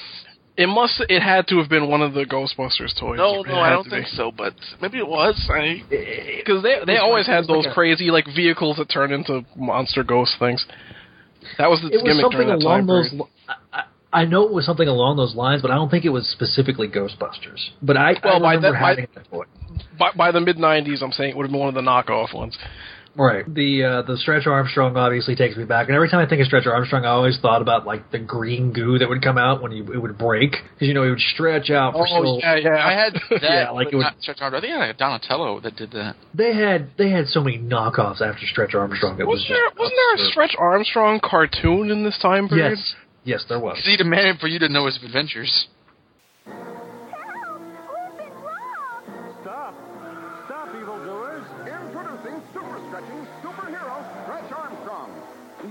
Yes, Stretch Armstrong. Now stretching fun farther than ever before. He bends, he stretches, even ties and knots, but always returns to his original shape. How'd he do that? He's been doing that since he was a kid. Stretch Armstrong from Cap Toys. Who else? Well, Stretch Armstrong as a toy goes back to like the 60s and 70s, right? Right, that's right. Right. But but they had that weird 90s revival of it with the cartoon and stuff. Yeah, and then you have then you have freaking Street Sharks, and then you have Wolverine, Sir, Jim Lee Wolverine, aka '90 Show Wolverine with the '90 Show Sentinel, and Goliath. I mean, that's just freaking legit. The just the toys just take me back. Mm-hmm. Uh, the uh, I never noticed the Gumby until Gerard pointed it out, and that's hysterical. I Like, would love is to. just- yeah. I would love to see the script for this issue, just to see what was specified to be there and what Bagley just threw in. Oh, that's a good Now, one. We should email. To, we should email Tom DeFalco and be like, "Hey, so this script from 20 years ago." Yeah, because with knowing him with his infamously poor memory, he'd be like, "Ah, I know exactly what you're talking about." Yeah. We'd have to keep like really a lot of specifics, but yeah, really enjoyed this issue. Uh, Great artwork. Um, hate to break it to you guys, but we only have one more Bagley drawn issue. Don't tell me more. that. We have two more. We have two more. Yeah, because he does the onslaught one. That's not next issue, is it? Next Yeah. is Delilah. Next issue is Delilah, and then Onslaught. So we only have two more months of Bagley. We're in the sadness saga. And then who takes over? Garney. Uh, Garney What? takes over two issues, and then Steve Skroce takes over So he- from what was the first issue that Bagley started? Three something something. Three. Three fifty one. Three fifty one. So he's at a solid six years. Mhm. No, not six years. I'm Yeah, sorry. 'cause it was my uh, monthly back on that time, so it was. But he, Uh, three three fifty one must have been like ninety one. Yeah, three fifty. So yeah, it is like six years. okay, okay. Uh, why does it feel like so much longer than that? I don't know. Well, he did so. So There was was the artwork longer? I cannot Ah. believe I just did this, but I, but I just identified that jet with the eyeball inside it. what was it? It was some toy line from the '90s called Attack Pack Vehicles. Yes! Monsters. Yes, I Wait, wait, remember the attack. re- repeat that again. Attack Pack And you said something after that I missed. vehicles that turned into monsters in the '90s. Okay. Kind of, yeah. Yeah, it took me a few minutes to figure this out, but Remember those stupid Fireflies toys where th- where you'd put them in that little thing and you pull the crank and they would start s- like spin like little helicopters? no. But I remember Food Fighters, a bunch of anthropomorphic fast food items that were were with each other. So doing some dumb. Doing some quick math, Bagley did sixty four issues of Amazing Spider-Man. It- no, now hold on. Are we? Does that sixty four legit issues or are we counting fill-ins? Uh, not counting fill-ins. He probably did sixty four cover. He did sixty five covers because I think he did all the covers for every single issue he he drew, or even even with with fill-ins. But I don't think there was that many fill-ins during his run on ASM. There were a few. I mean, Because remember, in the early '90s, they would do that thing over the summer where they would do twice a month, that's right. and u- usually right before or right after that, they give him a little break. Right. And then there was that time he took a brief sabbatical to do a Venom miniseries. Oh, Which should go, that goes to show how popular Venom was in the '90s. They're like, stop doing Amazing Spider-Man and do this Venom miniseries, which is somehow more important. Was Yeah. um You know, I Was have it- to wonder. I have it was the it was Lethal Protector. I think. Yeah. it was Lethal Protector. first three issues, and I have to wonder if, any, if out there there's a Venom Lethal Protector podcast. This is the greatest comic of all time. What would that be like two episodes? so it's like a four issue miniseries. But th- then they would cover all the miniseries after that and after that, and there. Oh, well, then they'd have to cover the separation anxiety game because that was like an adaptation of Lethal Protector. All right, so we'll move on to AS or to Adjectiveless seventy. Uh, we'll start with Greg this time. Greg, give us your thoughts on Adjectiveless seventy. Well, I love the art, and uh, Jimmy Six is a fun character, and I, I'm a sucker for gangster stuff. This is, it wasn't great though, but I, I always love Romita Junior's art. But um, I- I'll give it a uh, C plus. It was fun. I C mean, plus? Wow. It wasn't bad. I mean, bad. It wasn't. What did you not like about it? Um, there wasn't anything in particular that bothered me about it. It was just kind of average to me. I mean, maybe if Jimmy Six went on to be to really have become a more important character that lasted more than a couple of years, I would have liked it more. But or same with Fortunato being a more major presence as a villain. I know he was around for a couple of years, but it, it just wasn't that memorable to me. It wasn't that bad. It wasn't bad. It wasn't great. It was just kind of average. So, see, isn't a C the epitome of an average grade? Yeah, that's what I use for averages of my scale. Yep, me too. See, I kind of see what you're saying because it's weird that the spectacular thing was a two issue story because it was, it was barely half an issue's worth of plot. Right. Yes. Whereas the Fortunato thing feels incomplete by comparison because it probably should have been two issues, and it wasn't. I, I think the problem is that the Fortunato thing is, is sprinkled in later, so you don't really get a whole lot of him in this story because you're going to get him. When does he come? He comes back at least one more time before Revelations, I think, and then a couple times afterwards. Yeah, doesn't he get into it also with the Rose and uh, Black Tarantula? Yeah, weird. Uh, yeah, in ASM, I think, because there's this weird thing where they introduce him here, but he doesn't really get used all that much until after the Clone Saga's over. It's one of those plots that carry it across. Yeah, yeah. Same with Delilah. I, I'm going to assume that the intention was to use him as a villain for Ben Riley, and then of course they decided to kill off Ben Riley. So it, it, it all these characters that are being introduced in these months, like uh, like uh, we didn't even mention her mention him when we were talking about ASM, but like Shirley's ex husband, the detective guy that shows Where up, that come from? and then uh yeah like i think all of these characters would have been like like like greg said they just didn't become much they would have been bigger characters if ben was had stayed as spider-man Yeah. because they were building his rogues gallery here And then when they killed him off, basically his his rogues Gallery stuck around for a few issues just to close the loose ends, and then were never used. But again. at this point, wasn't the decision made to put Peter back and kill off Ben? Well, no, because isn't this the same month that uh that Jurgens decided to quit? So the decision must have just been made at that. point. Yeah, they were they were in the process of making the decision at the time. Yeah, so and knowing how things were done back then, I'm guessing since nothing is ever set in stone, they probably said, "All right, just continue what you're doing. We'll figure this out." And they, you know, they're just like, "Oh yeah, we're gonna we're gonna kill him off." And it's This is definitely, I would say, kind of a filler month, but it felt like it feels like when you, especially when you're reading it. I remember reading it like in, in chronological order, not reading it like in the trades, but definitely this feels like the setup month for next month because the ex-husband shows up in the Delilah story. Jimmy Six and Hammerhead, this that story that story loop is closed really um more That's the last. That's the last one before Revelations, I think. well, that that story is really seventy one through seventy four are kind of one. They're they're seventy three and seventy four. They're all kind of like they're interconnected to their own little continuity. They kind of just they're very linear. So Well, well, again, if if 75 wasn't Revelations, we would have gotten a lot more of these. This would have been the the ongoing plots of these ser- series. yeah, agree. But they just never. They they just uh, they had to be ended. uh, You know, old Yeller style behind the shed with the bullet to the to the neck. I'll admit, my strongest memory of Jimmy Six is him showing up at Ben Riley's uh, funeral. Well, not fu- yeah, his funeral in um in the trade paperback version of Revelations. See, my my strongest memory of him was that shocker, uh, the Pace Pod Pete issue where like Paul and Yes. Peter are trying because that was that was my first uh, interaction with Jimmy Smix or Jimmy Smix, Jimmy Six, and um, Jimmy, Smith, I- Jimmy Smith was on a, uh great show called NYPD Blue during this period, but yeah. but um, I mean, I mean, I, I and his son and his son was a year ahead of me in high school. Well, I feel I feel that Oh, like really? to me this is like kind of like like circling back through time because I'm starting to catch up to like when I was really familiar with uh the clone the, the end of the Clone Saga era right here. I feel like if Spectacular Spider-Man, the animated series, continued, at some point we would have seen Jimmy Six as a random background gangster just because Weisman loved his obscure character porn. He put it in Yeah. Principal Yeah. Davis. He probably been more than that.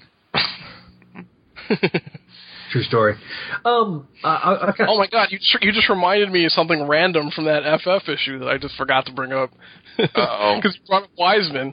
That made me think of Donald Menken. There, it's good old Stan Lee reusing names. You know the dean of of State University was named Dean Menken. nice. Not the same character, but Stan. Damn it, you could you you had like three names that you just rotated. How many criminals named Blackie showed up in? That's a true story. Reed and Company didn't Reed didn't go to ESU. That's true. He did invent another college at least. Yeah, yeah, State University. Isn't that where Rusty Venture and the Monarch went? Don. I don't remember the name. I, I'd, I'd imagine that if they did, it was probably a reference. on purpose. Yeah, Yeah. because yeah, it was Rusty Venture, Baron Underbite, the Monarch. It was just about everybody in school at the same time. Well, I guess since we're sort of rolling along, I guess I'll just give my yeah, full- Gerard, I was gonna, I was gonna have you jump in. Uh, uh, Jr. Jr. and Al Williamson are just gold. I just Yeah. love them as an art team. really They, cool. they, um, Williamson inked him on his on Jr. Jr.'s run in on Daredevil in the late '80s, which also looks a lot like this.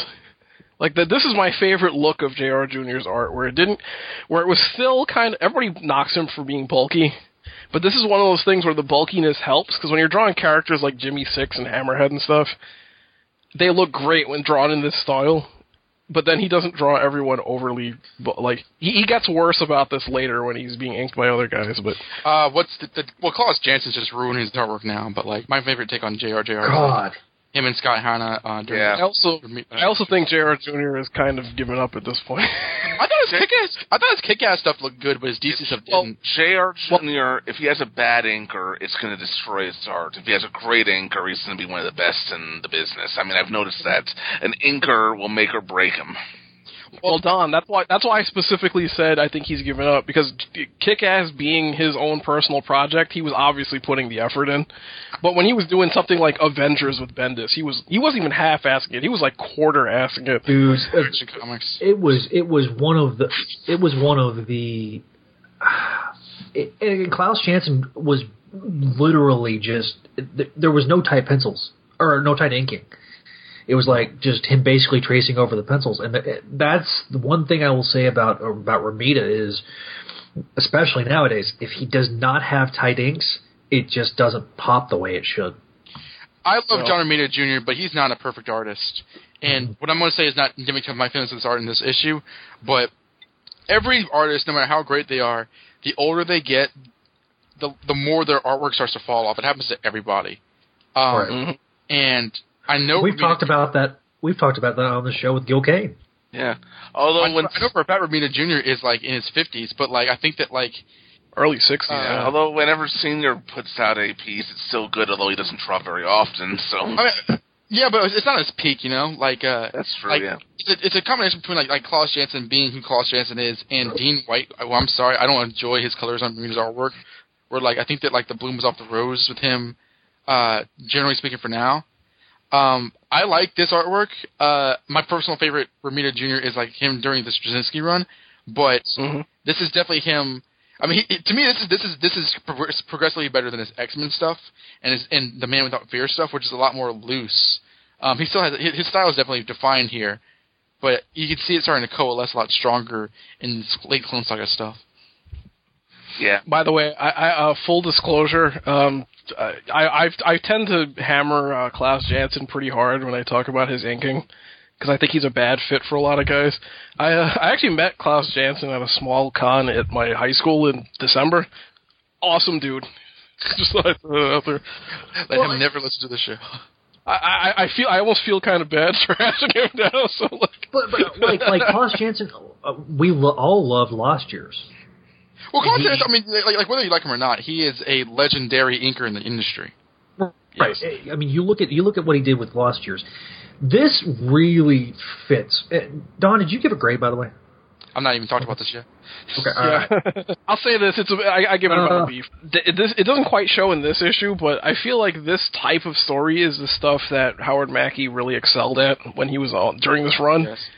And then when he tried yes. to do things that either use supervillains or tie continuity together, that's where his writing would fall apart. But from here until before the reboot, that run of is probably the best work Mackie does, and he does a lot of stories that are like this, where it's mostly just street level stuff, a couple of gangsters, you know that whole thing with um, oh, who was the the criminal that uh, Joey Z? That whole mystery issue is one that stands out. Yes. You have a couple of couple of Jimmy Six appearances, that kind of thing. That one I, issue I with Morbius, that kind of that kind of stuff is what he does well, and Jr. Jr. compliments him very well on. So I have very, a lot of um, nostalgic feelings about it. I mean, honestly, this this is probably this is Mackie's best, the start of Mackie's best run. Yeah, yes. Mackie did something similar. Uh, he did a, he did a lot more street level stuff in his web run, but it wasn't as memorable. And it kind it's also short. It's also a pretty short run. Yeah, and it got a little bit of, of theater of the absurd because you had stuff like the Blood Rose and stuff like that which was just really prototypical 90s. But this is like the start of uh, Mackie and and and JR's like renaissance. This is probably one of the, the start of the most criminally under talked about eras of Spider of Spider-Man. Oh, absolutely. I think absolutely agreed. Like like Baggy's Bagley's on his uh, way out, but like Romita is like really getting to like uh his run on Spider-Man from this from title to title this is from this point on. This is, and I remember getting this issue off the off the rack at Walden Books. Um, right. Jeez, does Walden Books even still exist? Oh. No, they were bought by Borders, who was now bought by Barnes and Noble. They've been dead. so that takes that so, something that takes you back, right? Walden books. But yeah, I used to get this at well, I used to go to Walden books every other weekend because we had to take my sister to. Uh, basically, we would take my sister to the state center so we could get a respite from having to take care of her all the time. Yep. And um, so we would go to the mall or go to Walden Books and go pick up some books or whatever. And I remember picking this up off the rack. I think I still have my original issue. Uh, it, I think I read it so much that the cover fell off I loved this issue. My cover of this one fell off too. No. I don't know what it is about this. I'm one. sure I have my just- original copies somewhere. Um, so I, I absolutely loved this book. Uh, I'm giving it an A. Um, just because I loved this book coming out, and this is my rose. This is my nostalgia just completely coming through. I love the artwork. I like Jimmy Six. I like what it was setting up, and it did a really good job setting that up. Don, r- wrap us up on seventy. I give it an A too. Um, I agree absolutely. I agree 100 percent with Zach. Like, it's not like the best uh, issue that's ever been told, but at the same time, the Mackie Romita Jr. run of, of Spider-Man is one of my favorite runs. Like, it's it's there's nothing. This this title has been solid for a very long time. I think. Like, Yeah. for the, like the last year of us recording the show, like like since like whenever like like like a year ago this time when it was like around this run, I think it's when it really started to solidify itself. Definitely by the time that that maybe not so much that way, but like uh once Ben was Spider Man, this run really started finding its feet. I think that like it's been so consistent that that it's kind of you know there, there's there's there's almost like a requisite grade, with it. Like it's it's no less than a B for me. And the dialogue is fine. Uh, the, the, the setups are the foreshadowing is fine. The scene transitions are fine. Like like the characterization's fine. Like there's nothing wrong with it. And it's not so much. It's, it's not like you know it does. It's an inoffensive issue. I find it exciting. Like you know when Ben says he's going to jump into action, I find that exciting. Who is Arthur Stacy? I find that exciting. Like you know the Hammerhead scene, I find that exciting. Like it's been 20 years, so like you know there's no real mystery to- totally for me. But at the same time, like like it, this is a this is a really uh, successful book at what it's doing. It's not stumbling around trying to waste time to, to set up another story like the other titles can get to be or, or often do. Like this is a very very uh, commanding comic by this time, and I I really enjoy what it's doing, and I, so I, I give it I give it an A. Like like there's nothing about this that is lacking in any way. May I jump in? Sure. I- I'm gonna raise my grade to a B. Just hearing you guys, I was thinking, you know what? I'm dragging in later stuff that really has nothing to do with the issue itself, and looking back, especially the artwork alone, I mean, it deserves a B. I'm gonna raise it to a B. Oh, right. Well, I was, I was going to give a corollary to something Don said because he hit on something really important here, which is that um, since Mackie is working on his own plots without having to tie stuff together, this this issue and most of the ones, as I recall after this, don't have that classic Howard Mackie. Really, a lot of crap happens on the last page because he has to wrap it up. I ending. was thinking the same thing. That's you know, we're like yeah. where like three different scenes are in the last page, because he would always end up doing that because of have the the responsibilities that he had having to tie together other stories. But that you're right, because I didn't think of why, but that is the reason why this felt a lot better paced than his stories usually are. Which that's one of his real weaknesses as a writer. He's really bad at doing pacing. But the reason that this run is so good of for, on his end is that most of these issues won't have that problem, as I recall. Maybe a few will, but This one definitely doesn't. no. Yeah, We're, we're not we're not asking why is not Peter not okay by the end. And uh, I got a question for you guys because I can't really answer this well, and maybe I don't know if you guys have insight into this or not. Um, at the time, how do you think people reacted to that Arthur Stacy page? Because I'm wondering if pe- in a pre because the internet existed, but it wasn't Uh, it wasn't really a common thing yet. Yeah, it was I don't- Gaunt's boss? Well, no, well, not just that. I mean, did did people recognize who Arthur Stacy was when he when he was revealed on that page? I doubt it. Like when when when the when the, the essentials started being printed like the late '90s, right? Like like a little after this, and I don't think they would, would have been up to like like those issues. So like I honestly doubt it. It would have been like people who had collected back issues. to You know who would be the person the person to ask this? J.R. Fettinger.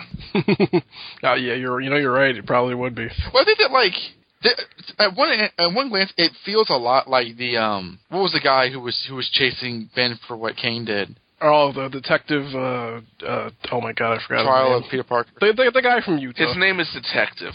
Yeah, it it it it it, it kind of smacks like that at first, but when you bring in Gwen Stacy and it's specifically about that and not about any clone crap, then I think your interest is automatically plugged in because it that, that that's a deep cut. So I think that like at first it was like, oh here we go again, but oh Gwen Stacy, oh okay, this and this is a direct relative. This this is going to go somewhere. But I just I just wonder if anybody recognized that he's a pre-existing character or not. Oh I I I I, I really doubt it. Really Okay. doubt it. Again, he doesn't, probably he doesn't even look the same guy. Same guy. Well, again, I don't remember seeing him before this, or if we did, he was in the background somewhere. Yeah, he, he was he was one of those characters that didn't have a, a huge impact. So I mean, I mean, considering what this issue sets up, I mean Don Fortunato comes comes up a lot throughout the until really the end of the reboot. And Well, thing into with- the reboot because Jimmy Six shows up afterwards. yeah, and then you got um, um, Arthur that really is huge in the overall scheme of things. Senator Ward, anyone? Oh God, let's not talk about that. That was that was probably. Ugh. Uh, that ranks up there with Captain Power as the worst parts of the reboot. yeah. Um. So here's the. Um, so I got an A out of Don, an A out of me, B out of Gerard, and B out of Greg. So let's let's move to the final part of this of this podcast on the review right. on the review side with uh, spectacular 235 and 236. Let's talk about that for a few minutes. I'll start. For one thing, I think that Buscema's stuff is looking better because of the inker. I like the art in issue 235. It kind of tapers off in the next issue, but the start of it's pretty strong. I mention this all the time whenever it pops up. The intro bio for Will o' the Wisp is in the Spider-Man Unmasked collection. So Oh, that's, nice. that's that was the first time I ever heard about that guy before I even read this original issue. Um, and as such, I, I actually quite like the writing. Like I like Ben attacking somebody that he doesn't know because of Peter Parker. He's like, you know, this is what sucks about me being Spider-Man. I'm, I'm against guys that Peter knows and I don't. And as such, I really enjoy the next page where he's on the phone saying, "All right, Peter, Will of the Wisp, go." And like, like Peter's kind of, like, "Oh yeah, he's this guy, this guy." Like, that to me is really cool. Like that's really using the Clone Saga in a way that's like that doesn't feel obtrusive. It, it Yes. feels like like that's that's a uniquely Ben Riley Spider-Man kind of thing, and I think that that would be cool had this lasted longer. This is where I think um, Dezago really started to hit his stride on Yeah. this title. He's, he's he's been honing his he's been honing his craft for a while now. It's gonna take us some time, but like yeah, I, I would agree with this. Maybe not. Re- reread those first couple of pages again. That's some bad narration and dialogue. Oh, that actually, yeah, that was that really. I, I, I'm not gonna lie, that that kind of put me off because it felt really. uh Forced. Well, it it was just like this is a neighborhood, you know, where where life is really hard. Isn't that exciting? It, it, it kind of felt. For like At least there's not a homeless kind of- person. I'll be honest. For like a better phrase, it kind- it kind of felt exploitative. Like like like you think this is going somewhere, but like no, it's just an introductory scene for Spider-Man. So like it's not even all that exciting. But whatever. Um, beyond that, though, I do think like like at least in terms of the story structure, it feels a bit better. I think the Will o' Wisp, you know, whole thing is is over the top. It, it feels of a different. It feels of an older era, like a lot of issues like these still do. But it's not all that bad. I mean, it's kind of contrived, but it's not. I don't think it's not great, but it's not bad either. Um, so it's it's a decent. I think the artwork's pretty good, and I think because I enjoy it for the most part. The story is not good, not bad. The story's fairly average, so I would give it a B minus. B minus from Don. Uh, let's go, Greg. Um, there's nothing really wrong with this story. I think Sal Buscema looks great, and you just covered it up, what I was about to say. Sal Buscema is one of those artists that, if he has a bad inker, his stuff isn't going to look very good. But if he has a good inker, it's going to look great. I mean, like if you look at his Maximum Carnage issues, I did not, I I was not a fan of his art there, but it's really comes down to the inker and the colorist there. I mean, look again in some of those uh, early Clone Sagas where Bill it looked- Sienkiewicz. yeah, where it kind. I mean, like look at the issue where MJ tells Peter that she's pregnant. Those pages look kind of repulsive, and That that's wasn't same Maximum for Carnage. No, not maximum carnage. I mean, look, I, I, I'm using these all as an example of clonage or whatever. But, but yeah, web of you know web web of death. Death. Some of the stuff there looks really bad, and that's Anchor's fault, not his. But it looks good. I mean, Jonas Harrow is one of those. Again, all I knew him from when I read this. Oh yeah, this is pointless hobgoblin suspect number six because he was there for two pages, and then Kingsley briefly brings up, "Oh, maybe I'm Jonas Harrow. Who is this guy?" No, he he was from the uh, Bronze Age. He he's appeared before. He appeared. He was there like um before Gwen Stacy died. He did that like thing with the politician, right? Yeah. It's mm-hmm. been a very long time. I've read these issues. Which, which politician? Sam Bullit? No, I'm sorry. Like like it's that story that like that, that was both in that spectacular magazine and then in ASM, but it was written different. Oh, oh, okay. I've I know which one you're talking about. Yeah, because I was thinking Sam Bullit too, and I'm like, wait, no. Yeah. I mean, I, I mean, I knew he was around. and I've read these issues. I mean, that goes to show just how memorable this guy is. Like I, I I dare suggest that he might even be a Stan Lee character, but if he's not, he's he's right after that. Jonas Harrow definitely appeared a few times in the 80s. What didn't he? Yeah, he, he appeared like He was one of those guys. He was one of those guys who was a regular for a while. yeah. he- Anytime you needed a mad scientist, you. I like up. Jonas Harrow. He he he looks goofy. he's he's, he's kind of like Hugo Strange. I'm actually wondering. Is he? You were gonna say you were gonna say you're wondering if they brought him here because they were gonna do Hobgoblin Lives. Yeah. I think it was too early for that. Well, also, I think he he has like a cameo and a in a flashback reference in Hobgoblin Lives. He's not really a player. Well, well, well. Like Greg said, he in, at the time in the '80s he was one of the suspects, so they brought in all of the suspects at least briefly. Yeah, I do have the uh, origin of the Hobgoblin trade, and uh, he's not in there. I mean, maybe Stern worked him into into some issues that weren't really Hobgoblin related, meaning to, for him to be a suspect, but he's not in the actual Hobgoblin issues.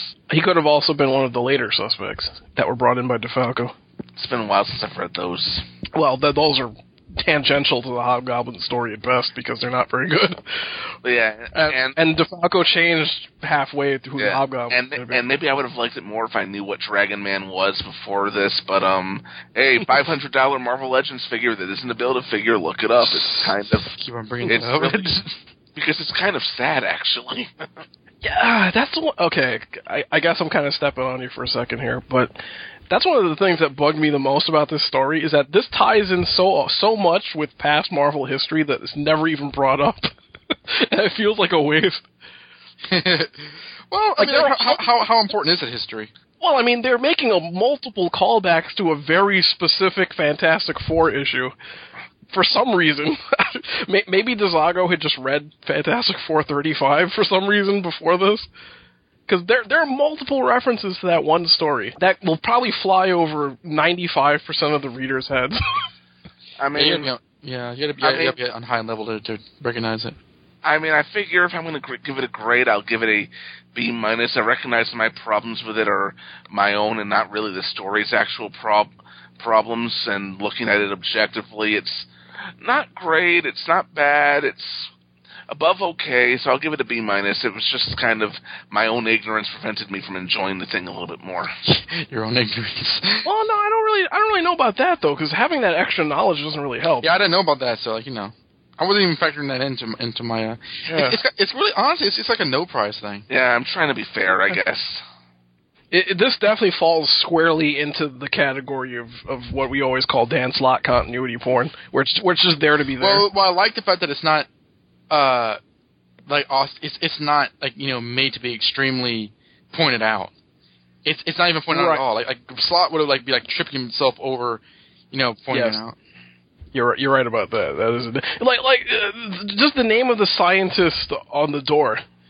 If you didn't know who the Professor Gilbert was, it doesn't add or take away anything Yeah, from the story. That's true. But like, ha- well, I guess if you know who he is, it like, oh, that so you know if you hadn't read the issue after this, like if I was reading this at the time and I remembered Fantastic Four thirty five, I would have known Dragon Man was coming earlier.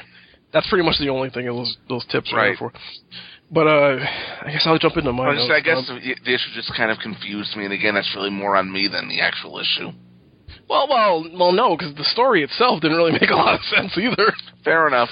Because if you think about it, his his end game was to get the Dragon Man, but to what end? He's a supervillain. I- did they ever really explain like what his end goal was? Because free, freeing Dragon Man couldn't have been the end goal, because the Dragon Man is like a heavy that you use to get something else. Probably not. Anyway, um, so uh, I'll, I'll agree. With, I'll kind of half agree with something Don said, which is that Dezago is definitely improving at this point, and I think he. It was on icy water whether or not I thought he was really kind of deserving of being allowed to write a Spider-Man book. You know what I mean? But I, I think by this point he's proven it. Li- li- Like, yeah, I'll give him his own book because he knows what he's doing. But although the first couple of pages are rough as hell. I'm gonna ignore that. He really hits his stride once he once d- uh, Mike Wieringo gets on the book. Yeah. You're dead. dead. Dead as dead. Yeah, I don't know where that Yeah. came from. That's got to be right up there with "I'll kill you to death." It's just one of the dumbest lines in comics. Uh, uh, Will o' the Wisp just sucks. Yeah, what is, And, uh, what is Will o' the Wisp? I mean, the only thing I know Will o' the Wisp from is they used to have in the '90s these Marvel cards that you would buy. Some there was a Spider-Man series; they were all drawn by Mark Bagley. It was really cool, and one of them was Will o' the Wisp, and that's the only thing I recognized him from. He's one of those guys where was like in his, the di- his 80s. Dialogue almost suggests that he's like this noble character who you- you're supposed to feel bad for him because he's talking in such a highbrow way, but he's under such trauma. But like the dialogue kind of does the work for you, and, and it, there, because of that, there's no real emotional engagement.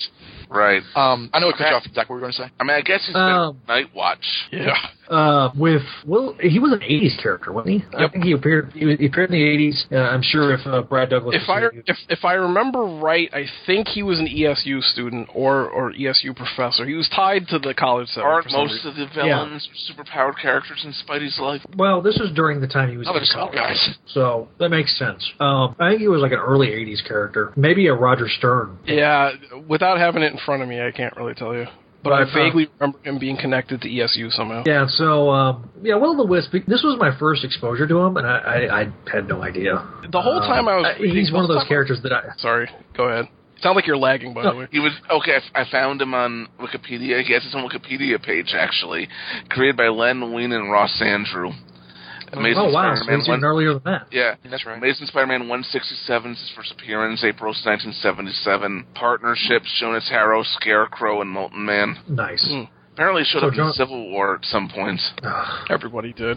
this is true. But anyway, when I, when I was reading this, the thing that really kept bugging me was this whole implant thing. And from the very first time he brought it up, I kept thinking, okay, he can go intangible. And they eventually bring it up in the story, but they don't go far enough with it, which is that if he can control every molecule in his body, he should be able to turn intangible enough and have the thing remain tangible that it just would have fallen to the ground. You know what I mean? Mm-hmm. Yeah. That's what should have been the the the resolution to this story, rather than that weird crap where you have Spider-Man reach into his head. Like that made no sense. Because again, if you went fully intangible and left that thing whole and intact, it just would have fallen to the ground because there would be nothing tangible around it. Well, and and before he, by the way, before he appeared in this issue, his last appearances were uh, with the Outlaws, the Silver Sable group from Web of Spider-Man that had Sandman and right. So Oh yeah, that's right. It's a while back. Yeah, and apparently after this year, Well, no, the Wild Pack was her her like alpha team, her merc-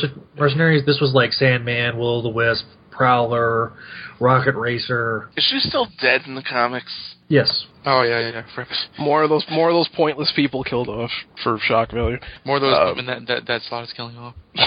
All right, I mentioned all that stuff about uh, FF already in my notes. I could check that off. Um, how did this issue turn into two issues? This is the thing that, that kills me because it's barely enough story for one issue. It felt like such a throwaway story. Well, I can't I can't way- believe it took two issues to tell this. the way Spectacular works really is you have sort of a three issue arc starting with next issue. So with 137 or 237, excuse me, um, through uh, 239, that's all one sort of one story. Now, Yeah, it's the lizard. It's the lizard it's the- trilogy. I know, Yeah, but that has nothing to do with this. but what? But from the moment that Jurgens was possibly going to start stop being on the book, it seemed like that this was the kind of the afterthought, and so there's only two story arcs, this one and the next one, and that's it. And then Spectacular's done until Revelations, whereas there was more self-contained stories in Sensational. There's a two issue story in Sensational, a two issue story in Adjectiveless, yeah, and then the rest of them are all sort of one one and done or interconnected stories. I don't know. It just seems like at this point, it's just compared to the other books, which seem to be doing things. This is just treading water. Yes. Uh, plus, we should mention uh, Buscema only has like two issues after this. Yes. As this I think Ross. Yeah, because he does I think two thirty seven and two thirty eight. Then actually, Then he he's kind of done. Well, not just that he leaves. I think that's the end of his penciling career, more or less. I think he did a couple of fill-ins at DC after this, but He he did a superior team up story, the one with uh, Green Goblin, Norman no, no, and- no, Norman Osborn and Doc Ock. I mean, what, but Yeah. uh, Ron Frenz also did that. I mean, it was Sal Well, Ron Frenz doing I think art. well, I know. But Sal continued to ink for years Right, and years and years after this. I'm saying as a penciler, Oh, yeah, I wasn't sure. which finished. I have to check the credits. I wouldn't, wasn't sure which of the two. Oh, if Frenz is working on it, that means Frenz is the penciler, Buscema's the inker, because at this stage, Buscema is his personal Yeah. inker now. Yeah, either way, they did a beautiful job on that. I agree with Don wholeheartedly. Really nice artwork by Sal here. Uh, at this point in his career, I think he was working at exclusively Breakdown, so it makes sense that with a different inker, it would look totally different. Now that he's not under the thumb of uh, Bill, son of a bitch. Uh, so yeah, nice, nice looking work here. Um, and then of course the whole subplot where he quote unquote is dying that ends up going going nowhere, which I guess is introduced here, and then. Oh God, it's it's done next month, isn't it? Yes, because it's supposed to set up. because he's he's alive again in the uh, onslaught stories. Yep. I remember that This very is- well. Him dying. This is setting up his powers coming back, obviously. How, By how- taking how many them away. issues into sensational Um, has been Spider-Man? Eleven. Really? Oh, I'm sorry. I'm sorry. I'm sorry. I should say how many left? Like during the Ringo era. Uh, Five. yeah. No. Because no, no, because we did up to six, which was Jurgens, right? Yes. Yes. And then But- seven, seven is Luke Ross, and then eight, nine, ten, and eleven are Ringo. So there's four. Four by Ring- Well, yeah. four by Ringo, one by Ross. We we haven't covered the Ross one yet. Yeah, we'll cover we'll cover that. So yeah, let me give my give my thoughts because I think everybody's gone around the horn at this point. Uh, I haven't given a grade yet. Uh, I'm gonna give this one a C. It was okay, C? but yeah, it was it was just it, it was too uh, it, it didn't have enough meat to it to justify it even existing, let alone being two issues. so. Yeah. Greg, Greg, what was your grade? I gave it a B. mi- I think I'm going to give it a C. Peer pressure. No, no, Peer yeah, pressure. C. A C. Okay. I, I, I didn't like it that much. All right, I'm going to give this The a art's B. great, but yeah. This is a B minus from me. Um, I like the artwork in this issue. This is when I really started to fall in love. Started to fall in love with Zabi Sim, and then reading his old stuff before, like with DeMatteis, I completely was head over heels. So, in terms of artwork, this is really good stuff. Um, again, inking. We talked about it with Romita. This and we've talked about it. I think for the majority of the show. Unfortunately, it didn't get to. It, it wasn't until really the greatest responsibility was when Buscema started to kind of get his groove back in terms of his artwork. And it's finally about right here where we start seeing really good artwork from him again. And then, of course, he leaves in the middle of an arc. And I, Yeah, he does the first two parts of that Lizard three parter. and I think the reason why, and I'll, I'll have to double check Life of Reilly, is is they wanted to keep Luke Ross working, so they pushed Sal out the door and put Ross on Spectacular because Ross was supposed to be regular artist for Sensational, starting with issue seven, and they're going to bring in Dirk Jurgens to do the writing chores from issue eight on. But they put Dezago. that They had to keep Dezago on the on Sensational. That's a shame. So- I yeah. That's a real shame. And I say this as someone who likes Luke Ross. Yeah, I'll have to agree with that. Sal had a lot of years left in him, I think. Yeah, I, I, I would have at least had him finish the arc. Because here's the thing, like when they brought in Gil Kane to do those fill-ins, it was almost kind of sad because you could see that he was no longer the Gil Kane he used to be. He wasn't even close to that. Yeah. No, but with these issues, you could see Sal was still firing on all. See, he's, his art was still great. Like he was Yeah. still Sal. He could easily this do an issue.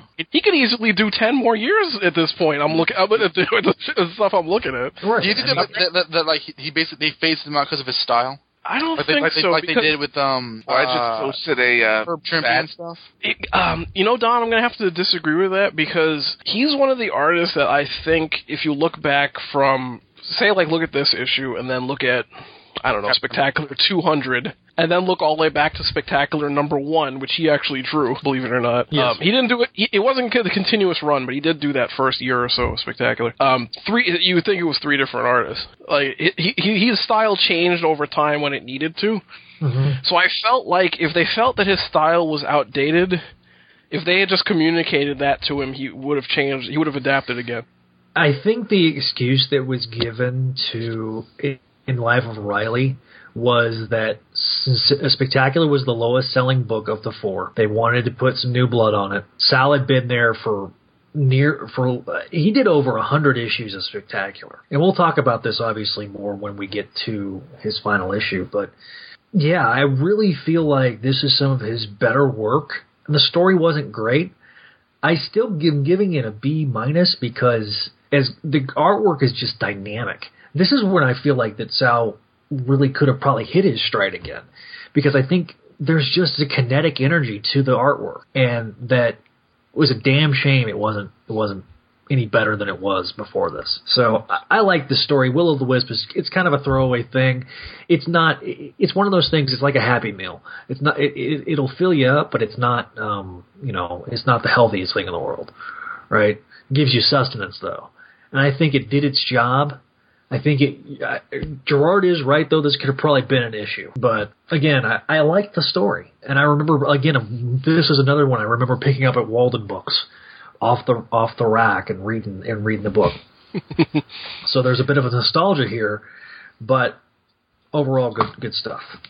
So Was Walden was Walden Books still around in the early 2000s? Yes. The last time I saw, Yes. I, I remember re- Burn stealing the first issue of Brand New Day at Walden Books.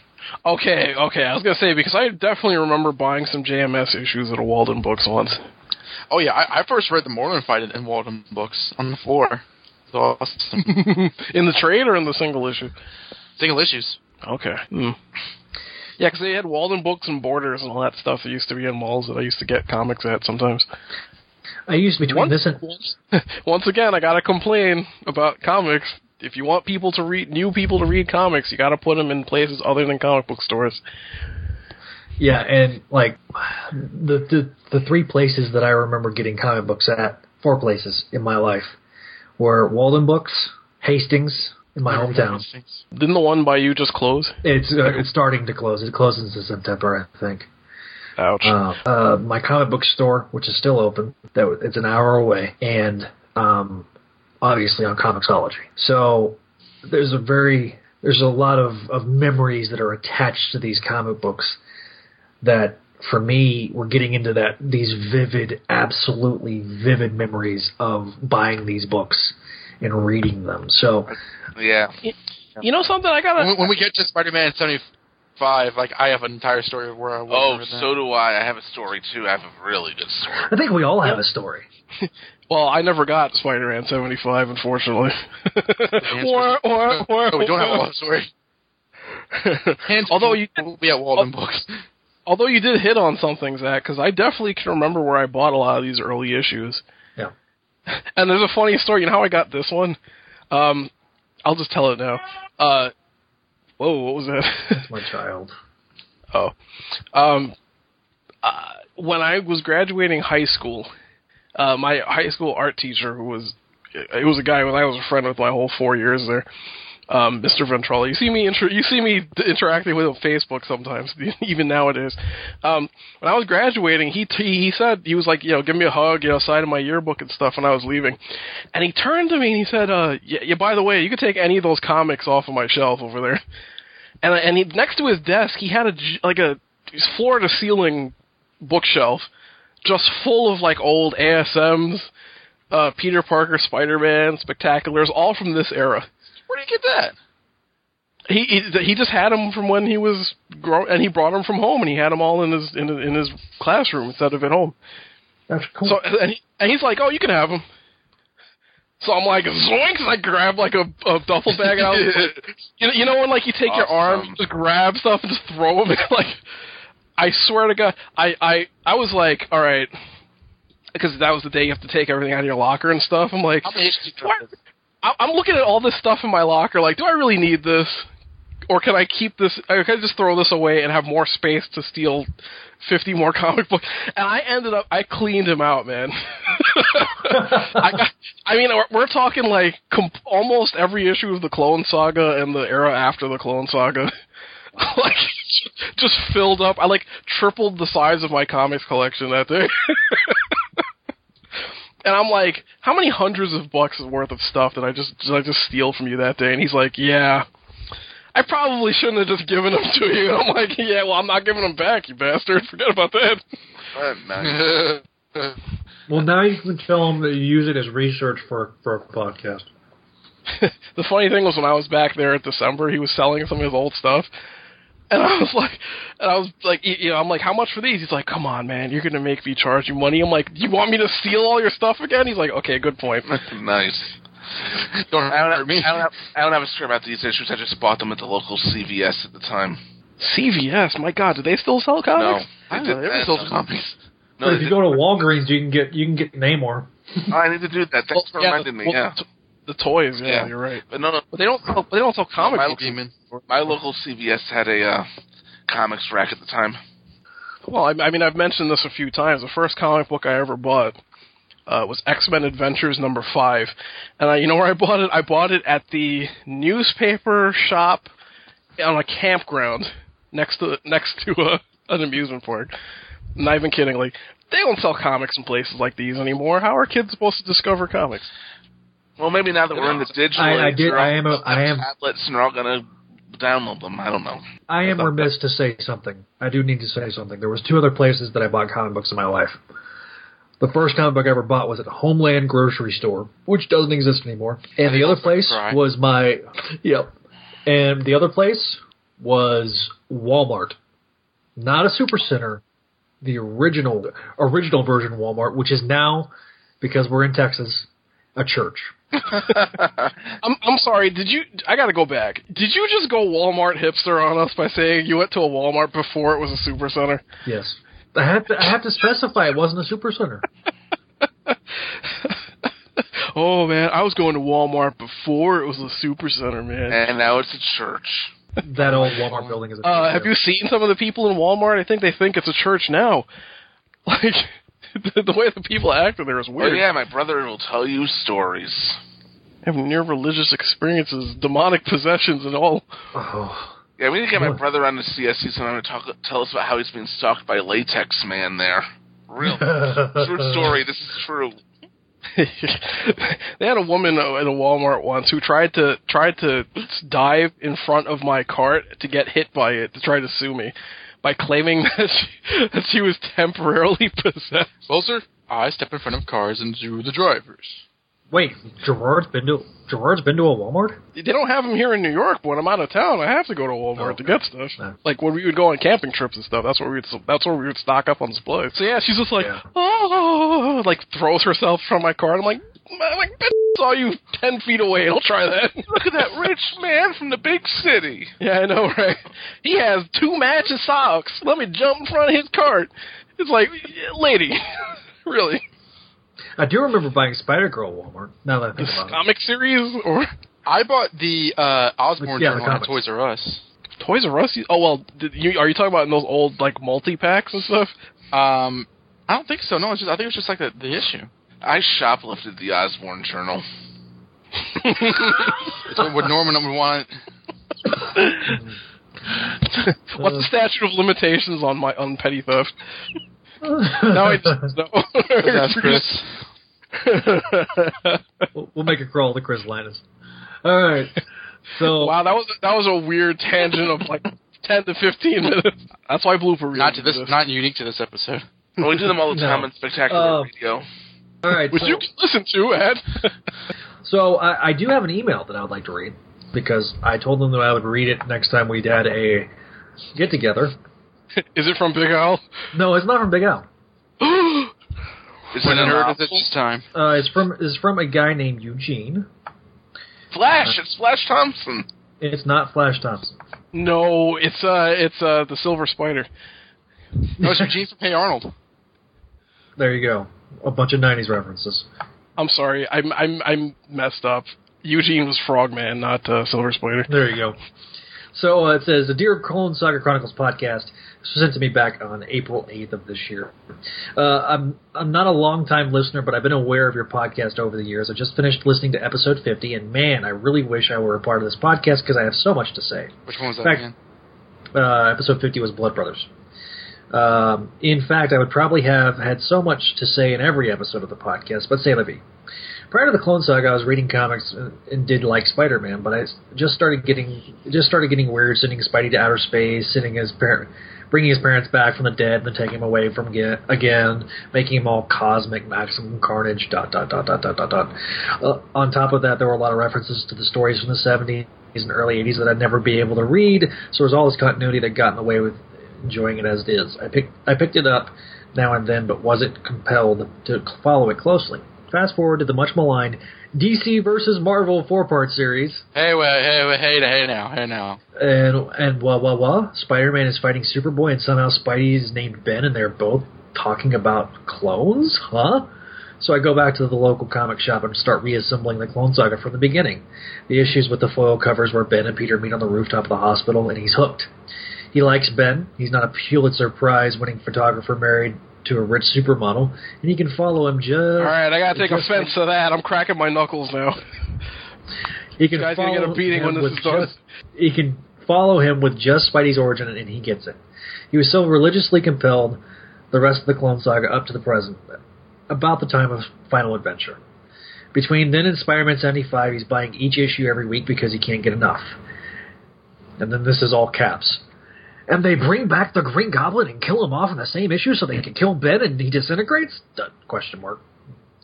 And that's the last Spidey comic I ever bought. Fu Marvel. I know above the the that the above too long didn't read. It was unsolicited, but I just wanted to say you're doing a great job.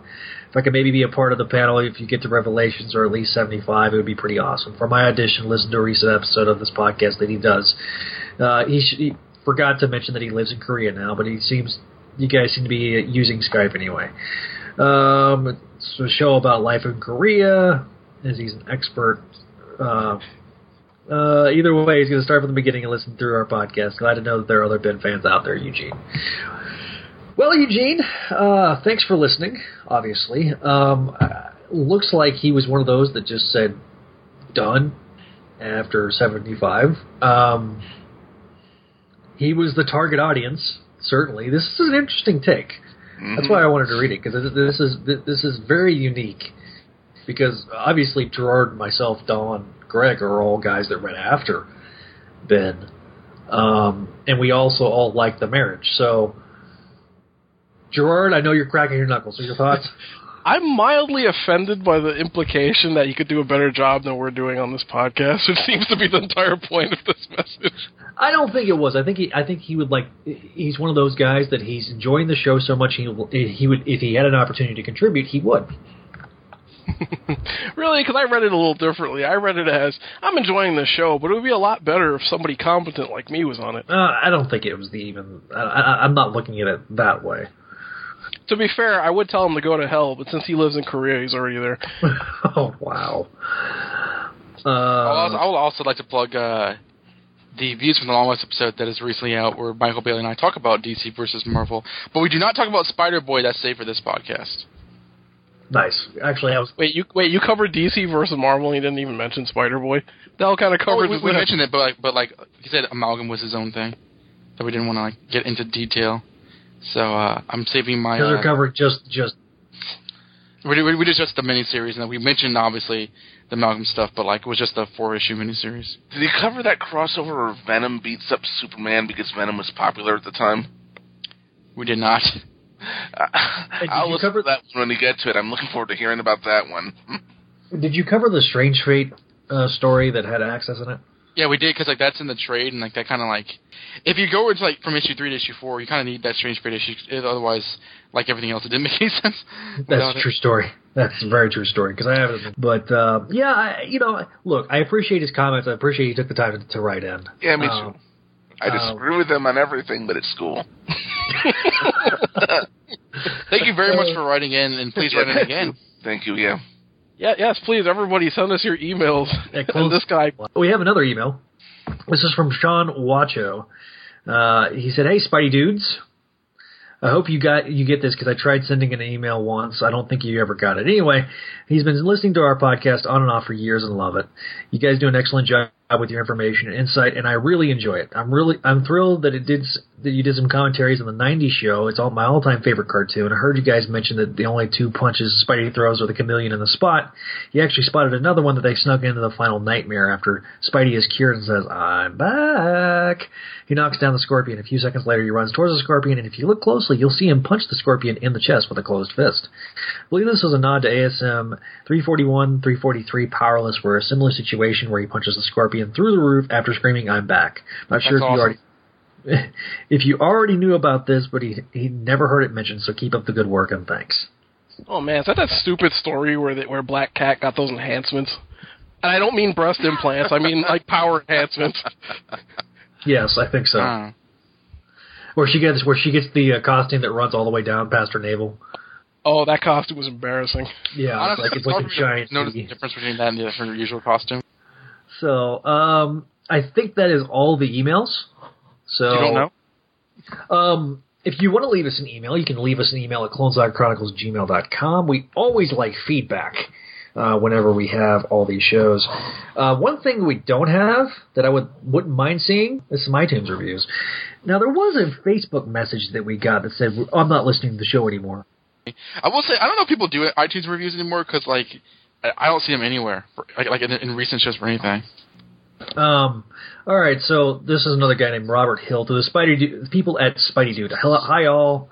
I'm a huge fan of your websites, and particularly the Clone Saga Chronicles and breakdowns of the latter half of the Clone Saga books. I was wondering if Zach, Gerard, and Greg would be discussing the ancillary or and crossover titles that featured Ben Reilly as Spider-Man during this period, circa Return of Spider-Man to Revelations. But more specifically, he's wondering if our podcast is going to cover Spider-Man Backlash 1 and 2, DC versus Marvel uh, 1 through 4, AS, or uh, uh, Spider-Man Ultra Force 1A, 1B, and uh, Venom Along Came a Spider with uh, 1 through 4 with Family Plot 1 and 2. Do we have God, I to? hope not. here's here's my plan. Um, let's see. The Along Came a Spider, Family Plot, and the Holiday Special are all going to be in an episode together with Holiday just me. so good. With just me.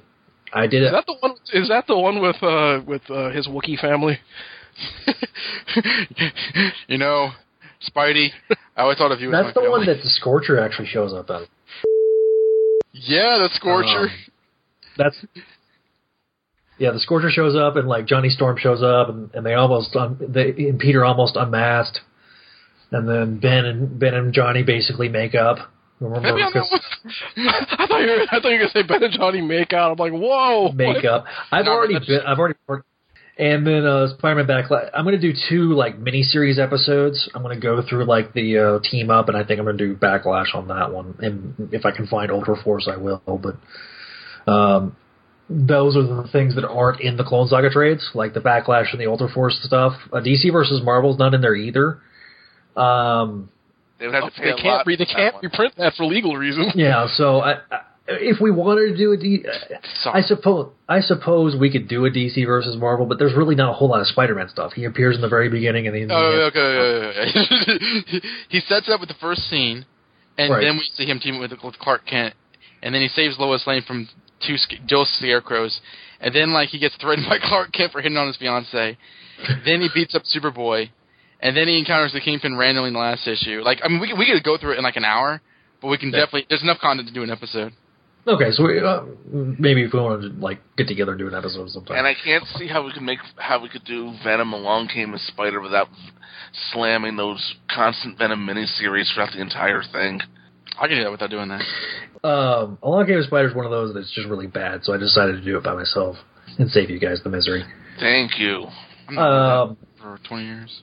Ugh, it's it's pretty horrendous. Who wrote it? Uh, Larry Hama drew, drew it, and Joe St. Pierre did the art. Larry Hama wrote that. Yep. Oh my god. Larry Hama's a good writer. What the hell's he doing? Yeah, it's pretty awful. Uh, I met him at that little small con in December too, by the way. Nice. Uh, I, I completely do- trashed him and dogged him, so that's even better. Um, No, really, if he uh, like, wh- what the hell? All right, so so basically, I'll, I'll kind of go over this. I'm not going to read the specifics because I don't have it, but but we had a, we did have a fan that said he wasn't going to listen to the show anymore. That uh, he was very frustrated with our coverage during our coverage. We kind of dog the current stuff. Let me tell you something right now. If you like Dan Slott's work right now, it's great. You know, for you, great. I think it's everything that a Spider-Man story isn't. In particular, with this current volume. I agree with that. Uh, when you, especially when you compare it to an issue like issue seventy, where it's it's street level, ground level, it's you know Spider-Man fighting against mobsters. That's a great story, um, and that fits the tone of Spider-Man. Having him being a billionaire CEO is completely the opposite of Spider-Man. Having him be a scientist is is Spy- because it, it goes to the core tenet of the character, him being a scientist and being an inventor and, and inventing things. But making him a billionaire CEO with a high tech suit and him working with Shield, it's everything a Spider-Man story isn't. If you're enjoying it, great, but it just isn't for me. All I'll say is that like I understand you coming to hear a show about the Clone Saga and bristling if a, a, a portion of what you receive is negativity on the current stuff because that, that that is like you know not necessarily what you sign up for. At the same time, I mean we are we have proven all of us have proven ourselves to be extremely opinionated Spider-Man fans. So it's kind of like the gift and the curse with whatever content you listen to us. Um, uh, but I, I understand, like you know, you don't like you listen to something where people dog on something that you may like, may enjoy. So I can only apologize, and uh, I try to be an optimist. So I try not to dwell on it, but I can't promise that it won't happen in the future. Uh, you're also missing an important part of his point, Zach, which is that he thought it was completely irrelevant to the show. And I would I would argue that nine times out of ten it is completely relevant because it's either tied directly to something that we said, or it ref- or there's elements that reference the stories that we're talking about. Yeah, I mean, usually You don't we don't we usually don't pull it out of thin air. Is the point I'm trying to make. if we do, it's because we're making a joke. Yeah. And and if you can't if you can't take the joke, we're sorry. But uh, again, if you're enjoying it, great. If you and, and look, I and I agree with both of y'all's both of y'all's perspectives on this. I get that you're signing up for a Clone Saga show. Um, I mean, even like I love Jason to death, but like when he was making all the Brand New Day re- references and it wasn't stop, he just wouldn't stop. No, that stuff was off topic. I hammered him on that on Mayday Mondays. Like- Next issue is the lizard. I hope he doesn't eat us. It's on. It's like it's like okay, you know, it, it, it, every once in a while it's funny, but every but if it starts, it, it, well, there's a you're- balancing act with that. I mean, 'cause, like Yeah. some of those jokes are like five years old by this point. Yeah, there is. Yes. I mean, I, I mean, I, as I recall, I mean, when we were when we reviewed the uh, lizard episode on Spectacular Radio, we kept making shed jokes the entire time. I mean, sometimes it just you can't help yourselves. I mean, I- and I'm sure that when we, I mean, next episode we're going to be covering uh, August of '96, and the first and the spectacular issue is the first part of the lizard story that we're going to cover. we're going to cover that one issue separately. So I mean, there may be some, there, and Billy makes a, it's a big part of that story. So there may be a couple of shed jokes. Just you know, trigger warning. Uh, oh no, you did not have to say trigger warning. Get- um, so Besides, besides, come on, it was hilarious when Josh brought up that where I made that Soda Wars random joke, and Josh brought up that that was an actual plot in the Slott issue, and I went completely berserk. That was hilarious. Come on. yes, as, as well was a moment where like you were unaware that like they for one issue they brought back Bennett Brant only to have Betty Brant murder him. Yes, that was yes. That's one of my favorite podcasting moments. Was like was like he's like no this can't have happened. Then Josh comes out of nowhere like a ghost and explains it all. Uh, yeah, because I think Josh was like he was not on the episode, but he was listening in on the episode. Because pull back the curtain a little bit, Josh's Josh's work schedule was kind of hectic, so that's why he's not on the show right now. Eh, but there's a every once in a while, if he if he's available, he can listen, but he can't really contribute because he feels like he needs to have you know notes and be organized and can't shoot from the hip. But that was one of those complete moments where he just jumped in and was like, "Yeah, so Bennett Brant got his head blown off," and then and then the what, what was the, the first? Martin's sister. Yeah, yeah. Bertoni's bio. What was the, what the first one like? The the brother-in-law. Uh, Flash Thompson's brother-in-law that we Yeah. never met until you knew he died. yeah. I mean, it's it's those things that are just, and I think we referenced it during the Bennett Brant thing. Um, That's what you can't make fun of. Absolutely. You know, so I mean, uh, dude, if it's the theater of the absurd, we're gonna we're gonna poke fun at it. We poke fun at these issues. I mean, that's part of the charm of this show is that we do. we we call things like we see it, and Spider-Man good, bad, an or indifferent.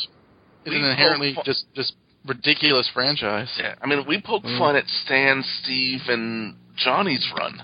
Oh yeah. And we love that stuff. Yeah, I mean, yeah. I- In fact, if you want if if you want to hear some of us talk positively about the modern stuff, listen to the upcoming Mayday Mondays episode about uh, about Spider Verse. We have a lot of very nice things to say about it. That's complete sarcasm. We just trash the hell out of it. Well, I'll- I'm I'll- I- I- all right, I have to. The, the gig is up. That's a complete setup. We just pummel that thing for like two hours. yeah, was that the one with? Ben uh, Reilly's good though. was that the, That's the one. That's the one Big Al appears on. Yeah, well, eh, And and I have a half hour long argument about. you know, we went through the Facebook stuff, we went through the emails. We didn't have any voicemails this month. So our voicemail line is 818-925-6631. Call us and leave us a voicemail. Let us know which show you're going to be leaving a voicemail for. We'll play it on the show. We have our email, which is Clone Saga Chronicles at gmail.com. And then we have our Facebook page, which is some place we really interact with a lot of people. We really interact with people. And if you leave, if you send us a message, we're really typically our response time between me and Gerard is minutes. Which is funny because it seems like most of our message load happens between 4 and 6 a.m. And- which for some ungodly reason I'm awake during that time period. And hey, if you want to, if you want to leave us a message to try to engage, let's uh, let's wrap the show up. So again, uh, like us on Facebook, uh, follow uh, us on Twitter at Clone Saga Chrony. Got uh, email clonesagachronicles gmail.com. Our phone number 818-925-6631. It's 818-9 clone one. And of course, you can always go to spidey-dude.com and leave us a comment on any of our threads there. Any, anyway, so uh, if you want to listen to uh, Gerard, which uh, at this point I'm kind of at, I'm like, why? um, If you like what you Gerard, heard tell us tonight- where we can find you at. Uh, you can find me hosting Mayday Mondays episodes, which which you can find on our website, spidey-dude.com, which Zach never mentioned until now, you son. Uh, you can find us on uh, iTunes at Mayday Mondays. You can find us at Google Play Music podcast at Mayday Mondays. You can find us on YouTube on at the channel's called Mayday Mondays Podcast. Look it up; it's real. Except in Germany because the music is blocked there. sorry, Germans. The, the, so, so the, the Germans have to listen to it on the iTunes. Yeah, sorry, sorry, Germany. Greg, where can we find you? Yeah, okay. I'm hosting Spectacular Radio on the Spidey Uh, Dude, Dude Network, and um, we talk about Spectacular Spider-Man, the animated series, the short, the 26 episode two season series, and we're interviewing people who worked on the show, each almost e- every other installment, and most of these guys are on here or will eventually be on there at some point. So um, check us out. It's a lot of fun. And Don, you're the only one not on the network. Uh, what are talking? He's on this show. Well, besides the show and, and the '90s commentaries. Well, so, yeah, well someday I'll, I, I'll say someday. I do want to get back to those commentaries. It's all a matter of time. But until then, you can find me on the Comic Film Review, CBF Review, review spelled R E V U E dot libsyn dot com. We are on iTunes. We also have a Facebook page. Well, I did write for the back, or I did do reviews for the Batgirl title, but now that it's ended, I ain't going to do that no more. Um, but I write various other things on Oh. BatmanUniverse.net. I have written for the Hooded Utilitarian Comics blog on various uh, socio-political uh, comic book essays. Check those out. I have about half a dozen up there, and there shall be more to come. And I believe that is everything that's pertinent as of now. I, I, do- I do, do have something in the works, but it's not public yet, so uh, be on the lookout for that. Did you guys you finish the DBZ show? Yes, Jesse and I completed that back in December. Uh, you can still check out that show. It's also on there. Four years worth of the entire review of Dragon Ball Z. Um, and we have designs to come back for future stuff, but like we're, you know, right now we're enjoying our convalescence. Um, dbzexhibition.libsyn.com. Uh, Is there any, oh, I'm, I'm, I'm new on Twitter if anyone wants to follow me. Uh, Dono DMG1 at twitter.com. Folks, uh, we appreciate uh, you guys listening, and we will see you next time here on Clone Saga Chronicles here on the Spidey Dude Radio Network. There was going to be a lot of bleeps if I did that. So, anyway, uh, enjoy these bloopers. I know I promised them last time, but I didn't deliver. So, enjoy the bloopers. oh, you're not going to make the reference now that we're on the air. I'm gun shy. it looks like anal beads. Oh. Do it. It looks like used anal beads. what was that? Did you say it looks like beep? That's all the people are to hear. They can figure It looks like beads that go. It looks like beads that go up your rectum. Okay. How is that any less bad than what we said? It's just more instructional. I don't. there you go. Got a copyright infringement.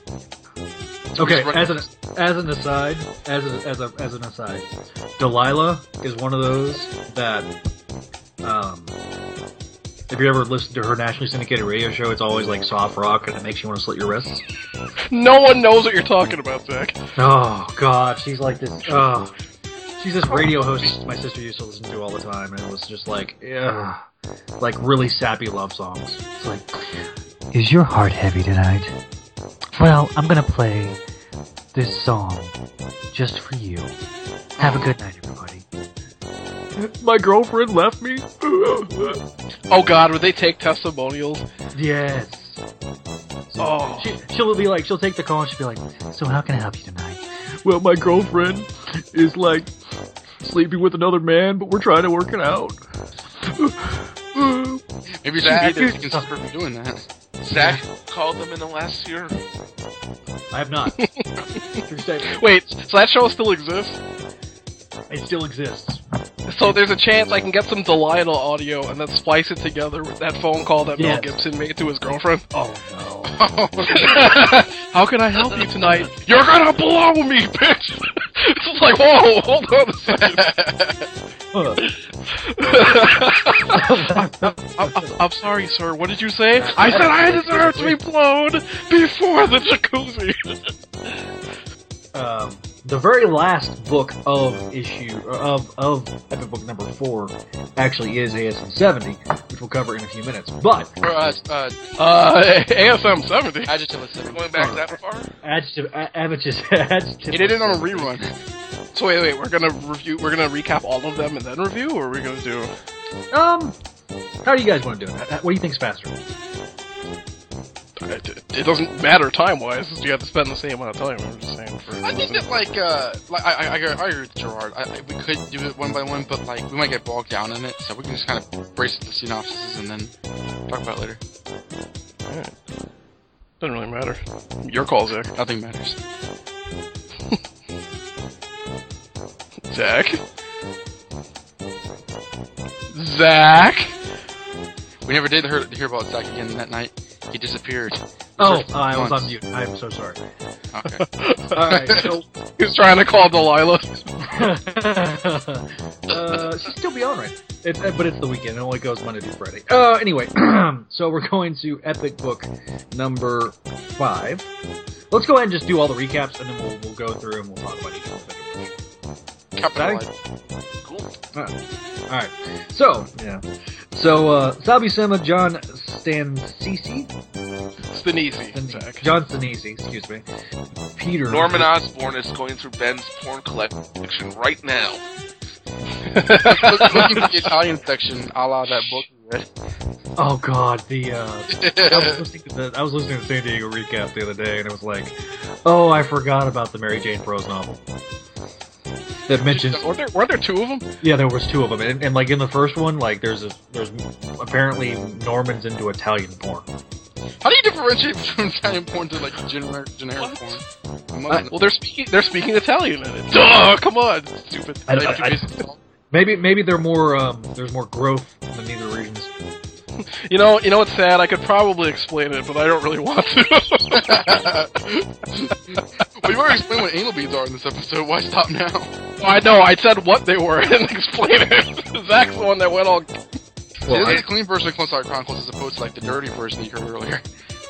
You- you see, this is a comic, comic sliding timeline. It was only it was only a few years ago, thanks to the magic of Comic Times, and so Chris Christie is is governor of New Jersey as we uh read this I right mean, now. you want to talk about sliding timescale? My brain exploded the other day because I realized that, it, according to the sliding timescale, Peter Parker became Spider-Man after 9/11. I'm not wrong. Think about no, it. No, you're not. Not at all. Then how was he there? I don't know. How was he? How was? How did the Juggernaut knock down the World Trade Center at one point? How was he? It, it- How was he? it was already destroyed before any of this happened. Like, for the Vietnam draft. How How- anachronisms from Spider-Man comics? how, how is how is Reed Richards a Korean War veteran? Oh, wait till a few years and Magneto becomes completely implausible. How did he already is? World War II. No, they Dude, he would be in his 80s right now, dude, bro. Really? Are there are there uh, serious question? Are there any remaining Holocaust survivors? yes.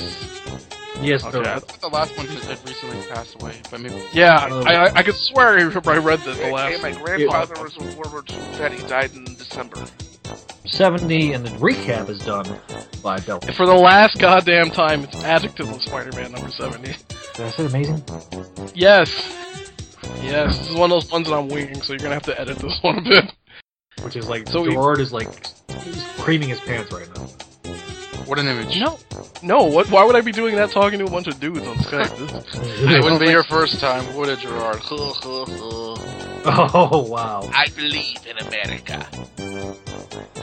what? I don't even know what's happening on this show anymore. I really don't. The wheels, the wheels, the wheels are falling off. Alright. I believe in America is the first line from The Godfather. Yeah, I know, but I don't remember. You know my memory is bad. You didn't remember what he ate for lunch yesterday. A burger? Oh my god. I really don't. oh my god, what did I. Oh, I had two Pop Tarts. Okay. Alright. Christ, For Christ, crisis averted you don't have to mention. Now I'm trying to remember what I had for lunch yesterday. Uh, uh, shit. I had. You ate shit? Oh. Ooh. I, it could be, I don't remember. I can smell your breath from here. Ah, continuing on, Gerard. That's what it normally smells like. Anyway, Oh. so uh, Oh, I said it wrong. you were supposed to say science. Oh, yeah, I think Gerard, that's Gerard is Several right. years since I've Yeah, done that. yeah, channel channel your inner Doctor Insano. You can do it. Yeah, think, remember, kids, think back to a time when Spoonie didn't suck and he actually put out videos. instead, of, instead of scamming people on Patreon, ranting on Twitter about politics. Anyway, um, No, and- do it like James Gandolfini. I can't do a Gandolfini impression. Well, I can do a Gandolfini impression now. It sounds something like, you know, you know, Dead, you see. You get that classy after midnight. was a. I don't want your help. If I had a gun, I'd pop you myself. Do you have any idea how many friends of mine you've helped put away? See, Zach, that's not a Gandolfini impression. I, c- I can understand what you're saying. You need to mumble a little more. And then Ben was like, no, no, no, that, that was. That was I don't want your help. Spasms again. He grabs his hand. Do not trap. And you know he claps. that is funny. Stop asking because I'm going to explain. Please, just just finish the damn recap. I did. Alrighty. Okay. Listen, like, like during the wedding of Reed and Sue, nothing happens, right? Like no villain or whatever. oh no, of course not. Everything goes smoothly. Well, Marvel's told me that like it was fine. yeah, exactly. Marvel's Marvel back gives like Back. gives like the most inaccurate representation, and his no, of course, every villain that existed actually attacked her. Because I was about to say, like, like I, I have the wedding of Isn't like the Hank Mandarin Pym. there? Yeah, eh, like I'm not kidding. Every villain that Fantastic Four had ever faced, and some other ones even. I have the the wedding of Hank Pym and Janet Van Dyne, and literally like like the entire Marvel like world is there, like all the superheroes who were being printed at the time, and in the in like the kitchen is like the circus of crime trying to try and like take over, and they're about like they're on the other side of the door waiting to be slaughtered by like the Marvel universe. They are so completely outnumbered. I'm like, the same thing happened with Fantastic Four, but like apparently like the Marvel universe. I'm actually a little bit surprised Ultron didn't show up to that. They had just been like like the story before. Oh, you mean you mean think- the I don't uh, think Avengers one? I, I had the epic. Uh, I have a uh, Avengers collection. Like the first story in the collection chronologically is like Ultron and the creation of the Vision, and then it gets into like that bullshit Yellow Jacket wedding story. Oh, that story is awful. Where, where Janet, where Janet's like, where they're like, we gotta kill this guy. He just, he just admitted he killed uh, Ant Man. Like, Let me answer you your question. I just him." killed Ant Man. Well, we can't Yeah. do anything about that, can we? No, no, they're they're like a legit. They're like, we're gonna kill his ass. She's like, you can't kill him because I've agreed to marry him. And it's like, what? and the next issue is like Captain America's like, no, this can't possibly be happening. yeah, that's great. There's this great panel where uh, there's a great panel where Yellow Jacket is uh, like he's li- who of course is Ant Man in disguise. He, he, he's sitting there. And he's like, they're like, well, what did you do to Ant Man? And he's blowing on his nails like, you know, yeah, I polished him off. Like- Ain't no thing. in those words, he's like, oh, I just killed him. He's like, what? I do like the retcon where like Hawkeye is like, like okay, everybody, let's go in the next room. It's like, who does Hank think he's fooling? We obviously know it's him in another costume. oh my god, they did that, Rucka. Oh yeah, yeah, yeah, because because it was. It's like, let's face it. Why would they recognize him? But like, I thought that was. And then they went to a psychologist and just just humor him. I thought that was funny. Okay, we need a modern Right. of Mike Murdock. Oh my god. No, no. All right, we're, we're way off the rails. Captain okay, Dead so Um. So I'd rather I'd rather talk about old adventures and Fantastic Four issues than any of these. I, I actually like. all right. yeah, I the kid's mom's toys started to attack him too. Oh my god. Spider-Man, god. just, just wait till the batteries run out and then you'll be fine. Oh my god. His mom also has a Woody and a Buzz, Oh. but they're they're a little different. God. This is going to be a freaking nightmare to edit, by the way. Yes, you have to. Even I follow you, and I hate your guts. I follow this. Wow, that got. Ugh. Yeah, the, the later it gets, the less I lie. After dark on Spider-Man podcast. All right.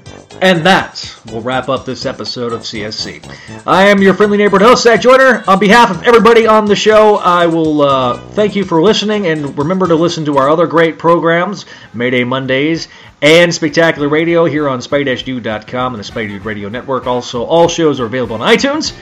And uh, all the podcasts, you just got to search for them. They're there. So leave us some feedback at the various places to leave feedback, and uh, we'll see you next time here on CSC. Well, it'll be a solo effort by myself for the most part. There may be a little bit Donovan Grant in there, where we cover uh, Family Plot number one, a crossover between the Punisher and Spider-Man, and a which is two issues long. And then we have a four-part story called Venom: Along Came a Spider. Yeah, that gem. So we'll see you next time here on CSC, a part of the Spidey Dash Dude Radio Network.